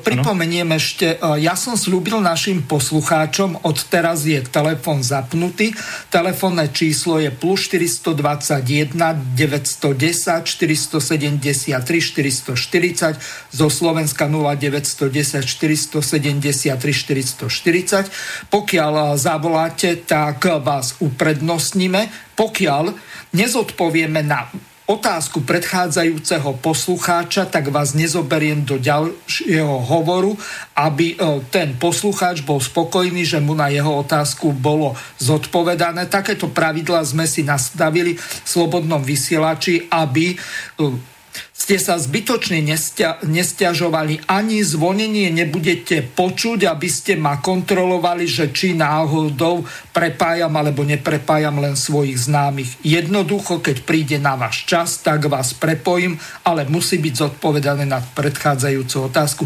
Nech sa páči, pretrhol som vašu niť, ale toto som považoval za dôležité našim poslucháčom vysvetliť.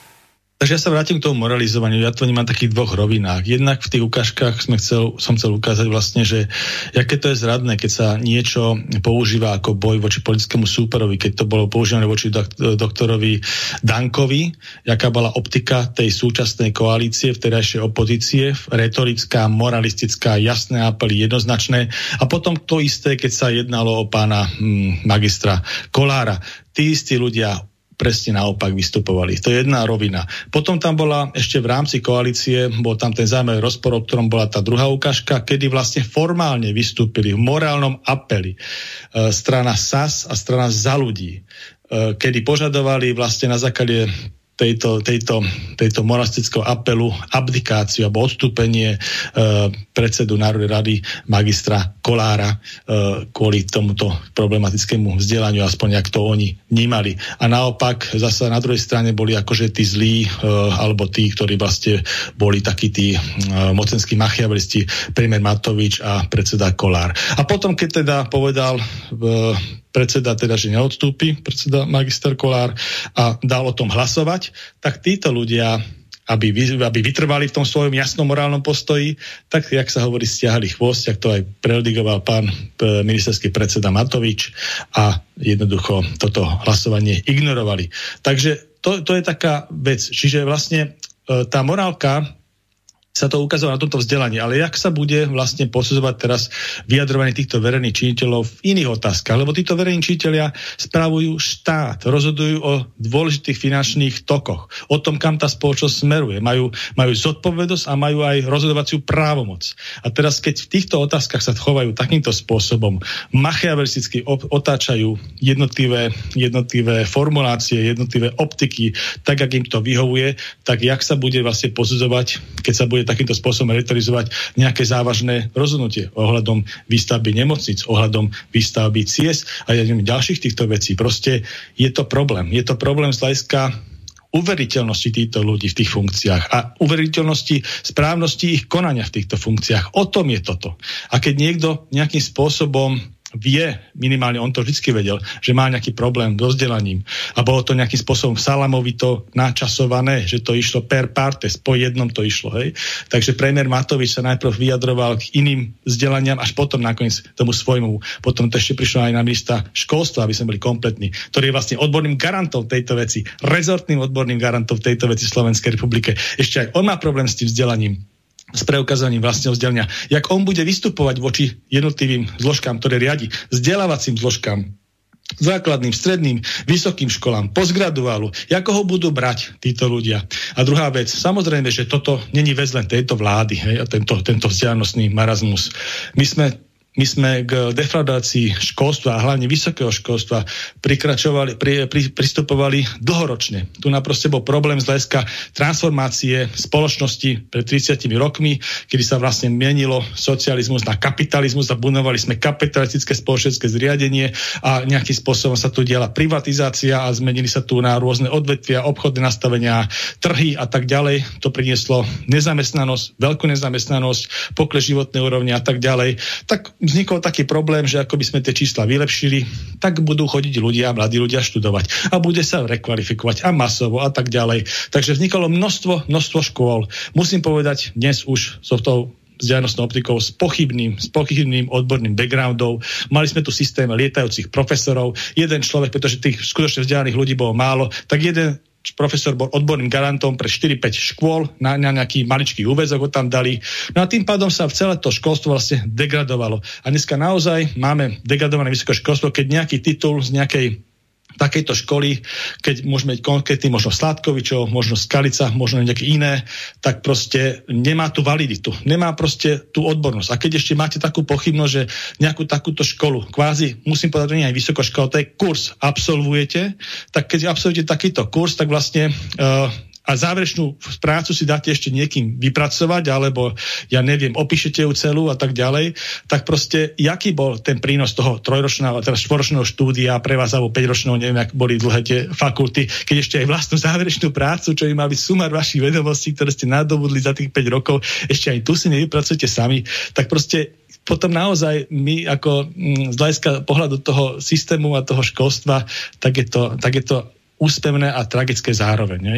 A potom vlastne že je zvláštne, že frekventáni týchto škôl sú tak vysokých štátnych funkciách. To je tiež akože taká zaujímavosť, lebo musím povedať, že popri takýchto univerzitách alebo takých školách, kurzov kvázi, sú tu aj iné vysoké školy, ktoré majú nejaký background a tak ďalej a zasa, aby to nebolo všetko len zlé, tak mnohí tí uchádzači a tak ďalej mali uplatnenie aj v zahraničí a sú tie školy uznávané a, a tak ďalej. Takže uh, nedá sa to všetko hádzať do, jedné, do jednoho vreca a takisto svet není čierno takže je to podstatne väčší problém. Ale čo sa týka vyvodzovania politickej zodpovednosti a, a morálky v tej spoločnosti, tak naozaj e, tento, tento príklad tejto vzdelanostnej kauzy tak krásne ukázal na tie odlišné, odlišné prístupy. A myslím si, že, že e, politikom, jak sa vždy hovorilo, sa nedá dôverovať, tie sa musia stále preverovať ich korania. Takže toto nech len slúži na to, nech sa nech sa aj tí ľudia, ktorí možno sú takí kvási svetkovia tých svojich poetických strán a tak ďalej, nech pristupujú k tým svojim ľuďom, ktorých volili skutočne s, s odstupom a s takým nadhľadom a ich konaniu a boli kritickí aj, aj, aj, aj z hľadiska ich konania. Neboli takí, že proste všetko akceptujeme a tak ďalej. Lebo sú určité veci, ktoré sa akceptovať jednoducho nemajú. A mali by sme k tomu dospieť, aj keď to možno v túto chvíľu ešte v mnohých tých veciach nedokážeme. A ak ešte máme čas, tak by sme mohli ešte tú záverečnú, záverečnú ukážku s tým policajným prezidentom. Moment, času máme ešte relatívne dosť, asi 55 minút. Prišli nám nejaké e-maily, dokonca niektoré, ako sa hovorí, od poslucháča Jozefa Natelo Pán doktor Nemec, viem, že ste kandidovali za stranu vlast. Môžete sa vyjadriť k tzv. miliónovému dlhu, ktorý ostal po volebnej kampani strany vlast. Viaceré médiá o tom informovali, že ten dlh presahuje hodnotu alebo sumu 970 tisíc eur. Teraz si všetci umývate ruky, Michalkom počnúc a pánom Harabinom končiac. Aký je váš názor a stanovisko k tomuto dlhu? Kto ho vlastne zaplatí a to je asi tak všetko, čo posluchač píše. Ďakuje za vašu odpoveď. S pozdravom Jozef. Ja som sa už vyjadril k tomu aj v predchádzajúcich reláciách, že vlastne je tam nejaké vedenie tej strany, štatutárne vedenie strany, predsedníctvo, predsednička strany. Toto je vec naozaj na týchto funkcionárov, ktorí, ktorí tieto veci uh, riešili, ktorí tie požičky alebo neviem, čo tam bolo, podpisovali a tak ďalej. Čiže to je, to je, to, to je ich priestor. Uh, moja pôsobenie v oblasti bolo vyslovene v oblasti zdravotníctva, kedy som vlastne vytváral content, vytváral som obsah zdravotníckého programu a som nejakým spôsobom aj prezentoval. Ja som není funkcionár strany, ani som v týchto štruktúrach nikdy nefungoval a z hľadiska e, financí som ani nič dostal. Takže ako vôbec o tomto Jasne. nemám žiadne informácie. Je to, naozaj, je to naozaj vec týchto funkcionárov a tie peniaze, kam používali tak ďalej, to ja o tom nemám žiadnu vedomosť. Ďalšia otázka od poslucháčky Evy. Posluchačka sa pýta, aký je váš názor na tzv. bezplatné školstvo, zdravotníctvo a najmä sociálnu starostlivosť. Ľudia ktorí vybudovali túto krajinu, tak by si zaslúžili primerané dôchodky, zdravotnú starostlivosť a samozrejme aj v tých domoch, domovoch sociálnych služieb, aby nemuseli doplácať buď oni z mizerných dôchodkov alebo ich príbuzní veľké sumy. Ďakuje za odpoveď poslucháčka Eva. Ja sa vyjadrím tej zdravotníckej časti. E, súčasťou toho zdravotníckého programu, ktorý ja teda presadzujem pre túto krajinu, je aj to, že aby sme dodržali to, čo je napísané v ústave. To znamená, musíme tí zodpovední, ktorí krejú tú zdravotnú starostlivosť v tomto štáte, musia ju nakrovať takým spôsobom, aby ten systém bol solidárny a aby vlastne tých rozhodujúcich diagnózach a vôbec v zdravotnom stave toho obyvateľstva proste bol ten solidárny princíp, takzvaný ten bezplatný, lebo bezplatný znamená solidárny. Tam ide o to, že vlastne my tým, že tá zdravotná služba je najdrahšia služba v štáte, to si treba uvedomiť, lebo tam sú veľké nároky na technologické vybavenie zdravotných zariadení tých nemocníc a takisto sú veľké nároky na vzdelanie tých ľudí, pretože lekári proste majú e, jednu z najdlhších, najťažších škôl a majú veľmi prepracovaný systém postgradovaného vzdelávania, celoživotného vzdelávania. Takže toto naozaj je veľmi drahá služba, ktorú poskytujú títo ľudia a, a, a títo, títo zariadenia. Takže vlastne uh, preto sme vlastne vytvorili ten systém všeobecného zdravotného poistenia, ktorý my chceme, a v tom priálne som ho nazýval takým spôsobom, že by sa integroval do jednej zdravotnej poistenia, pretože my tu nemáme, nemáme trh, ktorý by nejakým spôsobom súťažil na, na operáciách srdca alebo takýchto vecí, proste tam musí byť unisono stanovená cena. Takže ako aby to, a, a všetky peniaze, ktoré sa vyzberujú, alokujú sa obyvateľov na to, aby sa tá zdravotná starostlivosť e, poskytovala, tak naozaj smerovali do tej zdravotnej starostlivosti a nie niekam inám sa vyberali cez všetké fondy a potom sa to používalo niekde úplne inde. Čiže na to, aby sme to dokázali skontrolovať tý systém, musí to byť v jednom, jednom mesci, jednom vačku a to je tá jedna zdravotná štátna poisťovňa, ktorá by vlastne uh, tieto, tento systém solidárneho zdravotného financovania po, uh, plne garantovala a potom by sa vlastne ako z tohto financovali tie jednotlivé diagnózy a tak ďalej, ten zdravotný stav. Samozrejme, že sú tam určité prepočty, veľmi hrubo to poviem, že e, dajme tomu nejaká diagnóza sa vyskytne u jednoho človeka z tisíc ľudí, hej, tak tých 999 ľudí sa mu s láskou na tú jeho závažnú, na tú liečbu tej závažnej diagnózy vyzberá a sú strašne šťastní, že oni nie sú tým jedným z tej tisícky, ktorý tú závažnú diagnózu má. Pretože napríklad onkologické onkologické diagnozy, keď sa riešujú, sú veľmi drahé, to treba povedať. Hej? Takže na tomto princípe ten solidárny, solidárny systém založený, pretože ten jeden človek, ak by ten solidárny systém neexistoval, ten jeden človek by na liečbu tej závažnej diagnozy, nejakého operačného výstupu alebo nejakej chemickej terapie a tak ďalej, proste nemal. Na to vy nezarobíte. Ale týmto solidárnym systémom sa to zabezpečí. A inými slovami právne, právnym je to dané v tej a zadefinované tej ústave. Takže toto mám vlastne na, v merku pri celom riešení toho zdravotníctva. Tu bezplatnú zdravotnú starostlivosť. Proste my sme, my, my sme solidárny štát voči sebe. Solidárna spoločnosť. Tak tento štát má fungovať a takú mám predstavovať to v zdravotníctve.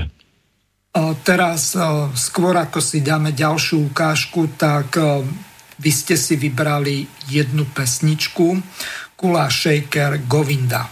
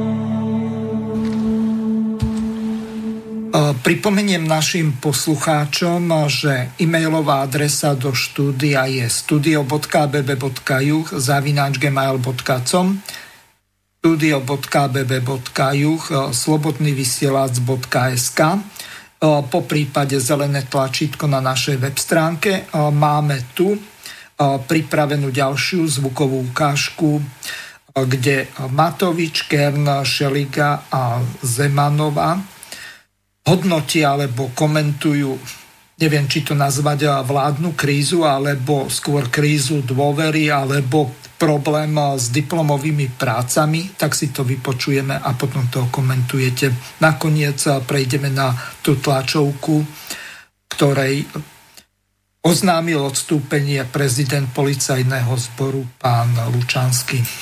Vy ste povedali cez víkend, že vaši koaliční partnery stiahnu z chvost alebo sklopia chvost a ich to teda pobúrilo a tvrdia, že to je nevhodné. Že či vy to považujete za vhodné a či sa meníte ďalej takto k ním vyjadrovať, lebo zjavne ich to teda pobúruje a či nechcete zmeniť trocha slovník voči nim? Nie, ja by som bol iba rád, aby koaliční partnery, ktorýkoľvek nech to je koaličný partner, keď niečo tvrdí verejne, a potom má ísť o tom hlasovať tajne, aby, aby splnil to, čo tvrdil verejne. Aby to nebolo o tom, že na konci to dopadne, že tu bolo dvojtyžnové divadielko a keď bude mať možnosť hlasovať, utečie z rokovacej sály alebo bude hlasovať nejako inak. Čiže bol by som rád, aby sme vždy konali presne tak, ako sme rozprávali pred týždňom, pred dvomi, pred tromi. Takže chcete, aby klub Sasky aj klub za ľudí hlasoval za odvolanie Borisa Kolára? Ja predpokladám, keď majú také silné reči dva týždne, že nič iné nemôžu urobiť. Ja myslím, že stačilo. Táto situácia sa nejakým spôsobom vyvíja. Za 30 minút je koaličná rada. Myslím si, že sa treba upokojiť, neodkazovať si cez médiá, ja samozrejme si vážim vás záujem, ale v tomto momente sa prosím, aby sme sa všetci upokojili v tejto veci.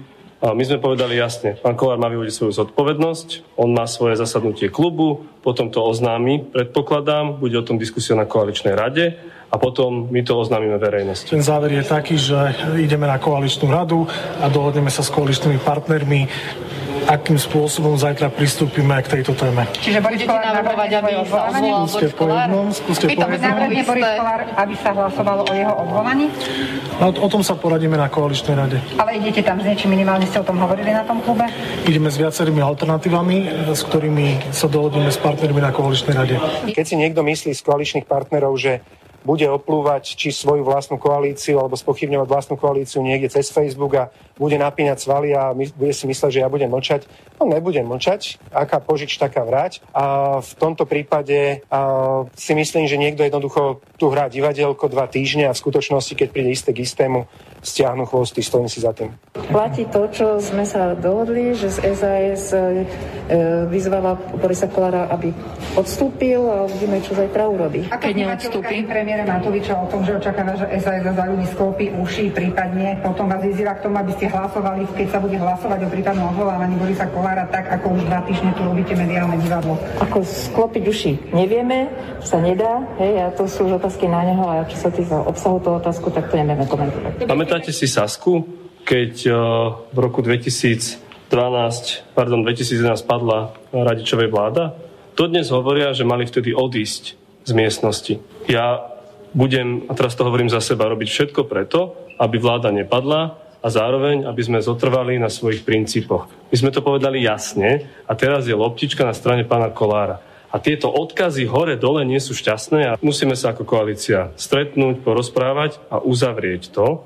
My sme povedali jasne náš postoj, Saska ho povedala, Olano ho povedalo, pán Kolár povedal, berú to na vedomie, vyjadria sa po klube. Ja to nejako nezľahčujem, ale nebudem ani prilievať olej do ohňa, pretože to potom môže nabrať obrátky, kde už nebude cesty späť. Bavili ste sa aj o tom, že by sa prípadne udiala vôbec výmena na poste predsedu Národnej rady, o čo vás žiadali niektorí koaliční partnery? Hnutie sme rodina pevne stojí za svojim predsedom, to znamená, hnutie sme rodina v plnej miere podporuje predsedu Národnej rady. Čiže vy by ste ho nechceli vymeniť napríklad, alebo túto pán... Určite nie. Ak to takto končí, vyzerá, že takýto je možný scenár, jeden zo scenárov v rámci koalície. Bude pre vás toto dôstojné ukončenie tohto dvojtýždňového divadla? Pre mňa je dôležité, aby sme dokázali naplniť program programové vyhlásenie vlády a realizovať to, čo je podstatné pre ľudí e, žijúci tejto krajine, aby to bolo lepšie a nie e, v podstate bavenie sa už dva týždne o diplomovke Borisa Kolára. Ja si myslím, že keď ho tento verejný tlak eh, neprinútil k nejakému ďalšiemu, nejakému postoju, tak asi ani už nič iné sa očakávať nedá. Čo sa dá očakávať od Matoviča? Odstúpi z postu premiéra, keď vytvorili takýto precedens ohľadom Grelinga, Kolára a ďalších plagiátorov? Tak myslím, že neodstúpi nikto a vlastne táto vec je už uzavretá. Skorej si myslím, že tam sú tie politické konsekvencie. Možno niečo napovedal o tom aj ten prieskum verejnej zmienky, aj keď ja ho nepovažujem celkom za relevantný, pretože v tejto krajine sa nerobia tie prieskumy verejnej mienky, by som povedal celkom eh, tak, eh, objektívne naozaj je to iskrát potvrdené, takže treba to brať s rezervou. Nehovorím, že ako celok, ale vždy tam je nejaká, nejaká strana, ktorá ako sa vymyká, momentálne troška sa promuje ten pán Pelegrini a tak ďalej. Myslím si, že to sú veľmi, teda myslím si, takmer viem s určitosťou, to sú veľmi nadhodotené čísla. Ale ako, uh, a optimistické. Ale toto by, povedal by som skôr, ešte sa vrátim tej, tej kauzičke ohľadom toho vlastne, čo bola tá ukážka, tak vlastne tam to boli jednotliví poľskí predstaviteľia z jednotlivých strán súčasnej koalície, ktorí ako keby som povedal zo svojich ideových hladíc a zaujímavých hladíc nejakým spôsobom ešte pretriasali tú tému uh, tých všelijakých plagiatorských eh, vzdelávacích prác svojich predstaviteľov ešte pred tým samotným hlasovaním o Borisovi Kolárovi. Takže e, tam sa iba ukazovalo to, že vlastne e, tá, tá prítomnosť toho farizejská alebo takého určitého stupňa oportunizmu tam bola veľmi hmatateľná. A čo sa týka nejakých politických konsekvencií, tak reálne nebudú žiadne, ale myslím si, že, že jednoznačne z hľadiska e, tohto politického pokru prehrali, prehrali strany e, za ľudí a SAS to, tento súboj. Myslím, že vyzra, vyzneli v tom pomerne smiešne v tom mocenskom súboji na záver a hlavne pán Šeliga si myslím, že to je veľká jeho osobná prehra. Uh, jak, jakým spôsobom, jak to rozohral a jak to nakoniec uh, v tým tom záverečnom preslove toho uh, pána Kolára, keď, keď uh, s ním vyslovene ho chytil v tej Národnej rade v tom svojom príspevku v záverečnom predhlasovaním a povytieral s ním doslova podlahu v tej Národnej rade, tak uh, sa to aj ukáže na tom, že nebude mať tú sílu na to, aby sa stal predsedom to, tej strany, politickej strany za ľudí. Jednak ho nepodporuje ani otec zakladateľ, ale myslím, že ani politicky, politicky e, na to nemá. A táto, táto, táto, tento politické poker ohľadom toho vzdelávania to jasne ukázal. Proste chýba mu, chýba mu ten background, ten odhad a možno aj informácie na to, akým spôsobom má konať. Takže to, to by sme už uzavreli do tému toho vzdelávania no, ešte, a toho moralizovania v tej, tej politike, áno? Máme tu jednu otázku. Pán Nemedza, aký je váš názor na štátneho tajomníka Martina Klusa a jeho falzifikát vedeckej práce? Keď už takto vysoko postavený štátny zamestnanec môže robiť falzifikáty, tak prečo by nemohli ostatní? Takže aký je váš názor? No, môj názor je taký, že vlastne to vzdelávanie, samozrejme, že, že očakávam, že tí ľudia, Ale ktorí nejakým spôsobom... pripomeniem, Martin Klus je docentom politológie. To nie je hociaký človek. To, keď už začnú docenti alebo profesori robiť plagiaty, tak tento štát skončil. Ja to vnímam tak, že ten štát by mali viesť tí najrozumnejší, najvzdelanejší ľudia, ktorí majú nejakú víziu a tá vízia dostane pretavená v tom programe tej politickej strany nejakú podporu v tom štáte. Hej. A mám taký pocit, že táto politická reprezentácia, ktorá bola zvolená vo februári 2020 v tejto republike, tak tú víziu nemá. Bola to skorej taká emocia nejakého vzdoru, hej, boja voči niečomu, ale, ale tá vízia tam není. A to, že sa vlastne ukazujú nejaké deficit z hľadiska vzdelania, to o tom je aj toto a vlastne, že dobre, sme ľudia omylní a tak ďalej, opisovať sa nemá, samozrejme, ale tento morálny apel, o čom boli tieto ukážky, je v tom farizejskom prístupe. To znamená, že keď niekomu niečo vyčítate, tak nemôže, alebo neexistuje, aby ste vy boli rovnakí v tomto smere. Hej? Keď sa niečo vyčítalo predchádzajúcim predstaviteľom vládnej koalície, konkrétne pánovi doktorovi Dankovi, tak proste nemôže to vyčítať človek, ktorý má sám ten istý problém, len sa o tom v tú chvíľu práve nevie. A keď sa to ukáže, že je ten problém, tak reaguje veľmi podobno, podobnom modus operandi ako ten pán doktor Danko v tom predchádzajúcom volebnom období. Toto je ten problém. Hej? Toto je ten problém proste týchto všetkých morálnych apelov. Proste nemôžete moralizovať, keď proste nemáte ten odborný background alebo morálny background. Hej? To je ten problém. A samozrejme, že takýchto ľudí to je možno viacej, uh, ako ste spomínali pána Klusa, ja teda vôbec neviem posudzovať jeho vzdelanie, čiže konkrétne k nemu sa neviem vyjadriť, je ale vyjadriť sa k tomu. docent politológie e, z Univerzity Mateja Bela e, z fakulty e, politických vied a medzinárodných vzťahov. Ale ešte poslucháčka Mária teraz napísala dobrú otázku. No, trošku je to zábavné. Pýta sa, aký je váš odborný názor na tehotenstvo pani Moniky Beňovej vo veku 52 rokov. Tá žena sa nezbláznila, alebo zabudla na to, že mala, nemala menzes, alebo ako? Pýta sa poslucháčka Mária. O, takže rizikové ja... tehotenstvo je to, alebo v takom veku je to bežné. O, Sára rodila v 90 ale to bolo v biblických časoch pred koľko to bolo, 3,5 tisíc rokov, viac, 4. No takže e, k tomuto sa skúste e, vyjadriť yep. z toho medicínskeho hľadiska. Je to rizikové tehotenstvo, alebo je to už e, bežný štandard vyššej vrstvy, alebo ako je to vlastne? Ja by som sa nerad vyjadroval osobne k pani poslanky Všeobecne, skúste hej. rozobrať stanovisko vaše lekárske vo veku pôrodu po 50 Čiže keď sa nebudem vyjadrovať pani poslanky Beňovej, ktoré samozrejme prajem, nech to šťastne dopadne a tak ďalej, ale čisto medicínsky, tak e, žena má nejaké fertilné obdobie, e, kedy sa očakáva, že to ženské telo je schopné e, oplodnenia a takisto vynosenia toho plodu a úspešného pôrodu a samozrejme potom nejaké tie psychické hľadiska tej výchovy a tak ďalej. A zhruba to fertilné obdobie od tej ženy je od tých 18 rokov do tej 35 hej. Čiže vlastne v tomto období je preto ženské telo úplne optimálne, keď je schopné uh, vynosiť dieťa a, a samozrejme s tým poťaž môže ho aj optimálne vychovať do nejakého veku a tak ďalej. Mm. A na tých 35 rokov samozrejme je možné otehotniť, aj sa to deje a tak ďalej, ale už sú tam určité rizika. Hej? A, a tie rizika sa, by som povedal, e, dosť značne zväčšujú ešte ďalším stúpajúcim vekom od tej 35 A to treba brať ako uh, unisono. Čiže je to aj určite také zodpovednosti a tak ďalej. Ale samozrejme to tiež nie je taká, že univerzálna šablóna, pretože uh, ľudia sú rôzne, tie tela sú rôznej kondícii a tak ďalej, individuálna genetická výbava a tak ďalej, takže je tam strašne veľa faktorov, ktoré ešte môže tieto veci niekam posúvať, ale všeobecne proste uh, tehotenstvo po 50 by sa dalo povedať, že je že je raritou. Hej? A, a naozaj tie, tie rizikové, rizikové faktory toho zdravého vynosenia a tak ďalej sú tam, uh, sú tam značne viere proste zväčšené. To treba objektívne povedať, tak toto je. Ale neabstrahujeme to na konkrétnu osobu. To, je, to platí vo všeobecnosti. Ja som prečítal od Márie jej e-mail. Prejdeme na ďalšiu ukážku, zrejme už poslednú.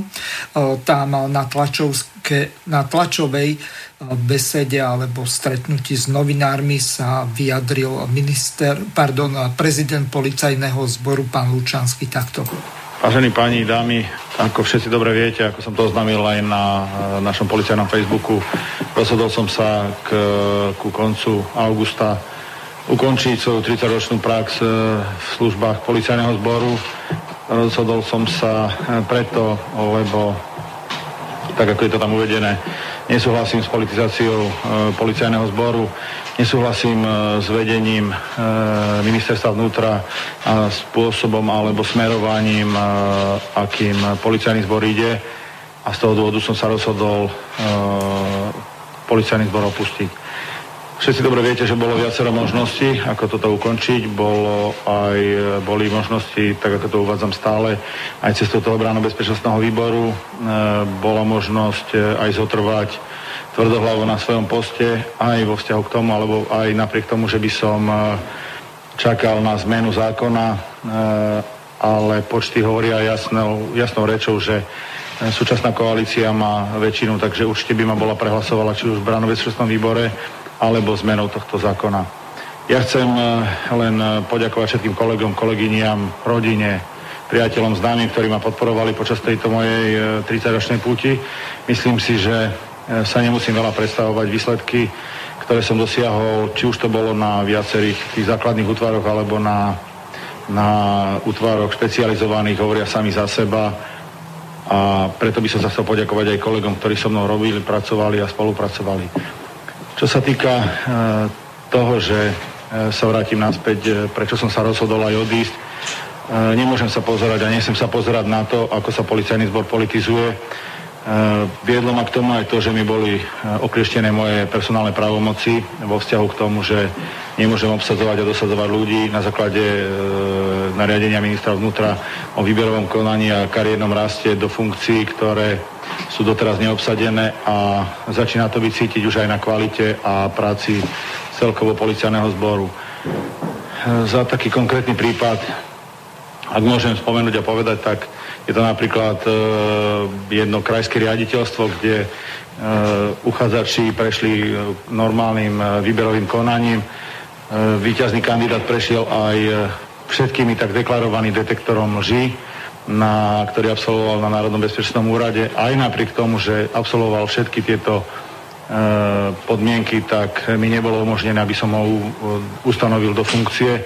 Takže to, sú, to je viacero dôvodov. Ďalšie tie dôvody sú, že viacero tých útvarov e, začína pociťovať svoju e, nefunkčnosť a začínajú byť e, aj personálne, ale aj technické problémy. Takže z tohoto dôvodu som sa rozhodol odísť aby bolo umožnené dať e, niekoho, kto bude viesť tento policajný zbor po mne a nebude, e, nebude mať, e, teda bude mať dôveru vedenia ministerstva vnútra a bude môcť tento policajný zbor znovu posunúť niekam ďalej. Z mojej strany asi všetko. Nech sa páči. Dobrý deň, Šivák. Nebude priestor potom na individuálne rozhovory. Dobrý deň, Šivák, televízia Teatry. Vy ste aj vo svojom stanovisku uviedli, že nemáte dôveru voči ministrovi vnútra. Môžete to viac špecifikovať, konkretizovať? Ďakujem. Tak ja si myslím, že uh, vládna koalícia, ako aj uh, nejednotliví členovia uh, politických strán túto moj, tú dôveru deklarujú na denodennej báze, aj keď musím potvrdiť a poďakovať aj, že niektorí vyjadrujú moju podporu ale čo sa týka vedenia ministerstva vnútra, tak e, tam som cítil dosť značnú nedôveru a z toho dôvodu som sa rozhodol, že tú svoju účinnosť ukončím. Kvôli čomu je tá nedôvera? Ešte raz? Kvôli čomu je tá nedôvera? Mm, viete, pohľad a na, na to, ako by mal fungovať policajný zbor, z môjho pohľadu a z pohľadu vedenia ministerstva vnútra sú rozdielne. Takže aj to je ten dôvod, prečo prečo tá nedôvera tam panuje. Vy odmietate politizáciu tejto funkcie, čiže čo to podľa vás spôsobí, ak to bude politická nominácia? tak, e, ak si dobre spomeniete, a vy všetci ste boli prítomní, keď sa hovorilo o tom, že policajný zbor by mal byť odpolitizovaný, že by nemal byť naviazaný na politikov, aby sa tým e, rozviazali policie ruky. Keď nakoniec tomu došlo, tak teraz súčasná koalícia rozpráva alebo presadzuje to, aby sa znovu vrátilo to, aby bol minister vnútra priamo zodpovedný, aby mohol priamo ovplyvňovať, ale respektíve riadiť e, policajného prezidenta. Ale to už musíte klásť otázky im, e, neviem, čo si za tým predstavujú, či budú, e, alebo môžem si klásť otázku aj ja, že či sa budú snažiť, alebo sa chcú potom spolu podielať na vyšetrovaní, vstupovať do niektorých kaos, do niektorých vecí, a, ale vravím, treba sa spýtať e, potom ľudí, ktorí budú dosadzovať nového policajného prezidenta, že či je toto, po čom e, my v blízkej e, budúcnosti, teda minulosti, e, kričala ulica a žiadali všetci, aby bol prezident policajného zboru odpolitizovaný. No, e, tak e, pán Nemec, e, máme tu ešte jednu otázku a poslucháč Vlado má prednosť. Otázka, hovoríte, že tento štát by mali viesť, mali by viesť, mali by viesť, všetci by mali. Nemohli by na Slovensku konečne ste sa venovať tomu, čo je a nie, je, a nie tomu, čo by malo byť. Veď to vypadá tak na Slovensku, že neexistuje ani jeden normálny titul u ľudí, ktorí robia v politike určite. Zaujímalo by ma, čo na to tí poctiví akademici, ktorí si svoj e, titul skutočne zaslúžili, to nechápete, že aby vám takéto s prepáčením hoveda vládli. Ak áno, e, tak e, potom ani tie vaše tituly nestoja za nič. Uvedomujete si to a jednajte. Zdravý Vlado. No, e, myslím, že by sme to mali e, s pánom poslucháčom uvedomiť všetci spolu. Hej? Aj pán poslucháč, aj ja, aj vy, aj ostatní ľudia. Pretože ten obraz e, Národnej rady, ako vyzerá, to je obraz našej voľby, nás. My sme predsa tých ľudí tam zvolili.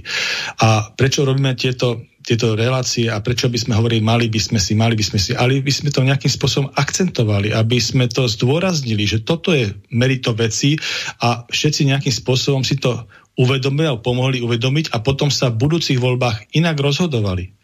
Pretože to naozaj sa inak nedá spraviť, pretože na, my tu máme e, slobodné voľby, každý z nás má jeden hlas a s tým jedným hlasom v nejakej synergii tých ďalších hlasov sa vytvorí tá vláda, ktorá potom v nejakom periodickom, nejakom periodickom období tú krajinu riadi reálne. Takže preto hovoríme, mali by sme si to uvedomiť, že toto je naozaj dôležité. Keď sa budete v budúcnosti rozhodovať, tak aj to vzdelanie toho vášho obľúbeného politika alebo tých politikov, ktorí reprezentujú nejaké pohľady na vec, na, na vec v jednotlivých rezortoch a sú prezentované v rámci programov strán, by mali zvážiť ako, a keď tam chcete ten, tú dôveru dať a mali by ste sa pozrieť aj na to vzdelanie, okrem iných vecí samozrejme. Takže preto hovoríme, táto, táto relácia má taký, by som povedal, edukačný význam, akcent samozrejme okrem iného, lebo jaký iný by mala mať. Takže preto o tom rozprávame, že je to dôležité to vzdelanie. Aj táto kauza o tom hovorí. Hej? Takže, a samozrejme aj iné veci. Nielen toto. 4 minúty do konca relácie máme, tak ešte toho pána Lučanského by sme potrebovali okomentovať. A ako to vlastne myslel, kde to smeruje s tým policajným zborom, kde to nakoniec končí. A strana sa sa snaží o to, aby sa z kritizoval policajný zbor, aby e, policajný prezident bol podriadený priamo ministrovi alebo dokonca premiérovi, to kde skončíme. Kde bude tá nezávislosť toho policajného zboru, nezávislosť vyšetrovania, to e, vládni predstavitelia, ktorí sú v koalícii, e, budú postavení mimo zákon, budeme tu mať nejaké privilégia alebo nejakých nedotknutelných ľudí. Váš názor. Tak bola tam určitá zmena formy e, voleby e, policajného prezidenta po e, vražde pána Kuciaka a snúbenice v roku 2018 a myslím si, že tá zmena nebola v nejakom dôsledku zlá. Osobne si myslím, že zodpovednosť za menovanie policajného prezidenta má minister vnútra a tá by sa mu nemala brať, pretože to je najdôležitejšia pozícia v tom rezorte. Ale samozrejme tie veci, ktoré priniesol tento, táto nová menovacia uh, alebo systém menovania po tom uh, roku 2018 sú dobré veci. To znamená tie verejné vypočutia tých uchádzačov v Národnej rade a že ešte musí byť nejaká synergia v tom bezpečnostnom výbore a tak ďalej, nejaká tá väčšina, uh, ktorá nejakým spôsobom tú voľbu potvrdí a tak. Takže to sú všetko veľmi dobré veci, pretože tam sa tí ľudia, aby sa, aby sa mentálna úroveň, dajme tomu, toho, toho, toho uchádzača, ktorý na to nemá, hej, aby sa v tom verejnom vypočutí preukázala. Čiže je tam taká, taká možnosť. Ale, ale ten konečne rozhodnúca právomoc musí byť na tom, na tom ministrovi vnútra. Mne vadilo smerom k tomuto konkrétnemu odvolaniu pána policajného prezidenta to, akou formou to išlo. Pretože tá koalícia ho mohla odvolať. Mala aj tú trojpetinovú väčšinu v bezpečnostnom výbore, mala svoj místa a nebol tam žiadny problém. Problém by bol v tom, že na takejto úrovni verejného funkcionára, ako je policajný policajný prezident, mu brali potupne ochránku. To bolo non plus ultra proste. Takéto veci sa nerobia. Uh, vy, vyčiarkil z komisí, odobrali mu menovacie právomoci. To sú také blbosti policajnej, ktoré ja som za tých 30 rokov videl nespočetne krát. Proste idiotizmy a napriek tomu toto pretrváva. Proste to je hamba. Na tejto úrovni to je proste nemiestne. A to je jedno, či tam bol tento policajný prezident alebo iný. Samozrejme, že tento policajný prezident mal nejakú svoju dráhu, politickej podpory a tak ďalej. Tomu všetkomu rozumiem a takisto aj chápem to, že sa ten policajný prezident zmenou establishmentu a novej vládnej koalície proste zmení. Tomu chápem ale problém je, akým spôsobom sa to vykonávalo. A tiež teraz do 36. sa uvoľnila pozícia policajného prezidenta. Dneska, myslím, alebo 17.7. E, odstúpil generálny prokurátor, respektíve požiadal pani prezidentku neho v súlade s uplynutím jeho, jeho funkčného obdobia odvolala Takže to sú veľmi kľúčové pozície z hľadiska e, bezpečnostného riadenia štátu a z hľadiska trestnoprávneho procesu. Veľmi silné persony. Takže bude veľmi dôležité, akým spôsobom sa obsadia a aby tam bola čo najväčšia synergia nejakej politickej vôle. Aby to nebola len nejaká skupinka z jedného prašia. Posledná pretože... pol minútka, pán Nemec aby to nebola jedna skupina z jedného prašiaku. To znamená e, generálny prokurátor a spravodajská služba, šéf spravodajskej služby, Slovenskej informačnej služby a policajný prezident. Tak tieto, tieto funkcie mám na mysli. Takže ja by som sa chcel veľmi pekne poďakovať vám a takisto aj poslucháčom Slobodného vysielača za to, že nám venovali svoj čas a teším sa na budúce vysielanie. Ja vám tiež veľmi pekne ďakujem. Lúčim sa s našimi poslucháčmi a tiež im ďakujem za e-maily, ktorými aj takýmto spôsobom rozširujete naše vysielanie a Ďakujeme vám v prvom rade za podporu. Lúčime sa s vami a prajem vám pekný večer pri ďalších reláciách Slobodného vysielača. Do počutia. Vysielací čas dnešnej relácie veľmi rýchlo uplynul, tak sa s vami zo štúdia Banska Bystrica Juh lúči moderátor a zúkar Miroslav Hazucha, ktorý vás touto reláciou sprevádzal. Vážené poslucháčky a poslucháči, budeme veľmi radi, ak nám zachováte nielen priazeň, ale ak nám aj napíšete vaše podnety a návrhy na zlepšenie relácie, lebo bez spätnej väzby nebudeme vedieť relácie zlepšovať, za čo vám vopred veľmi pekne ďakujem. Do počutia. Táto relácia vznikla za podpory dobrovoľných príspevkov našich poslucháčov. I ty sa k ním môžeš pridať. Viac informácií nájdeš na www.slobodnyvysielac.sk Ďakujeme.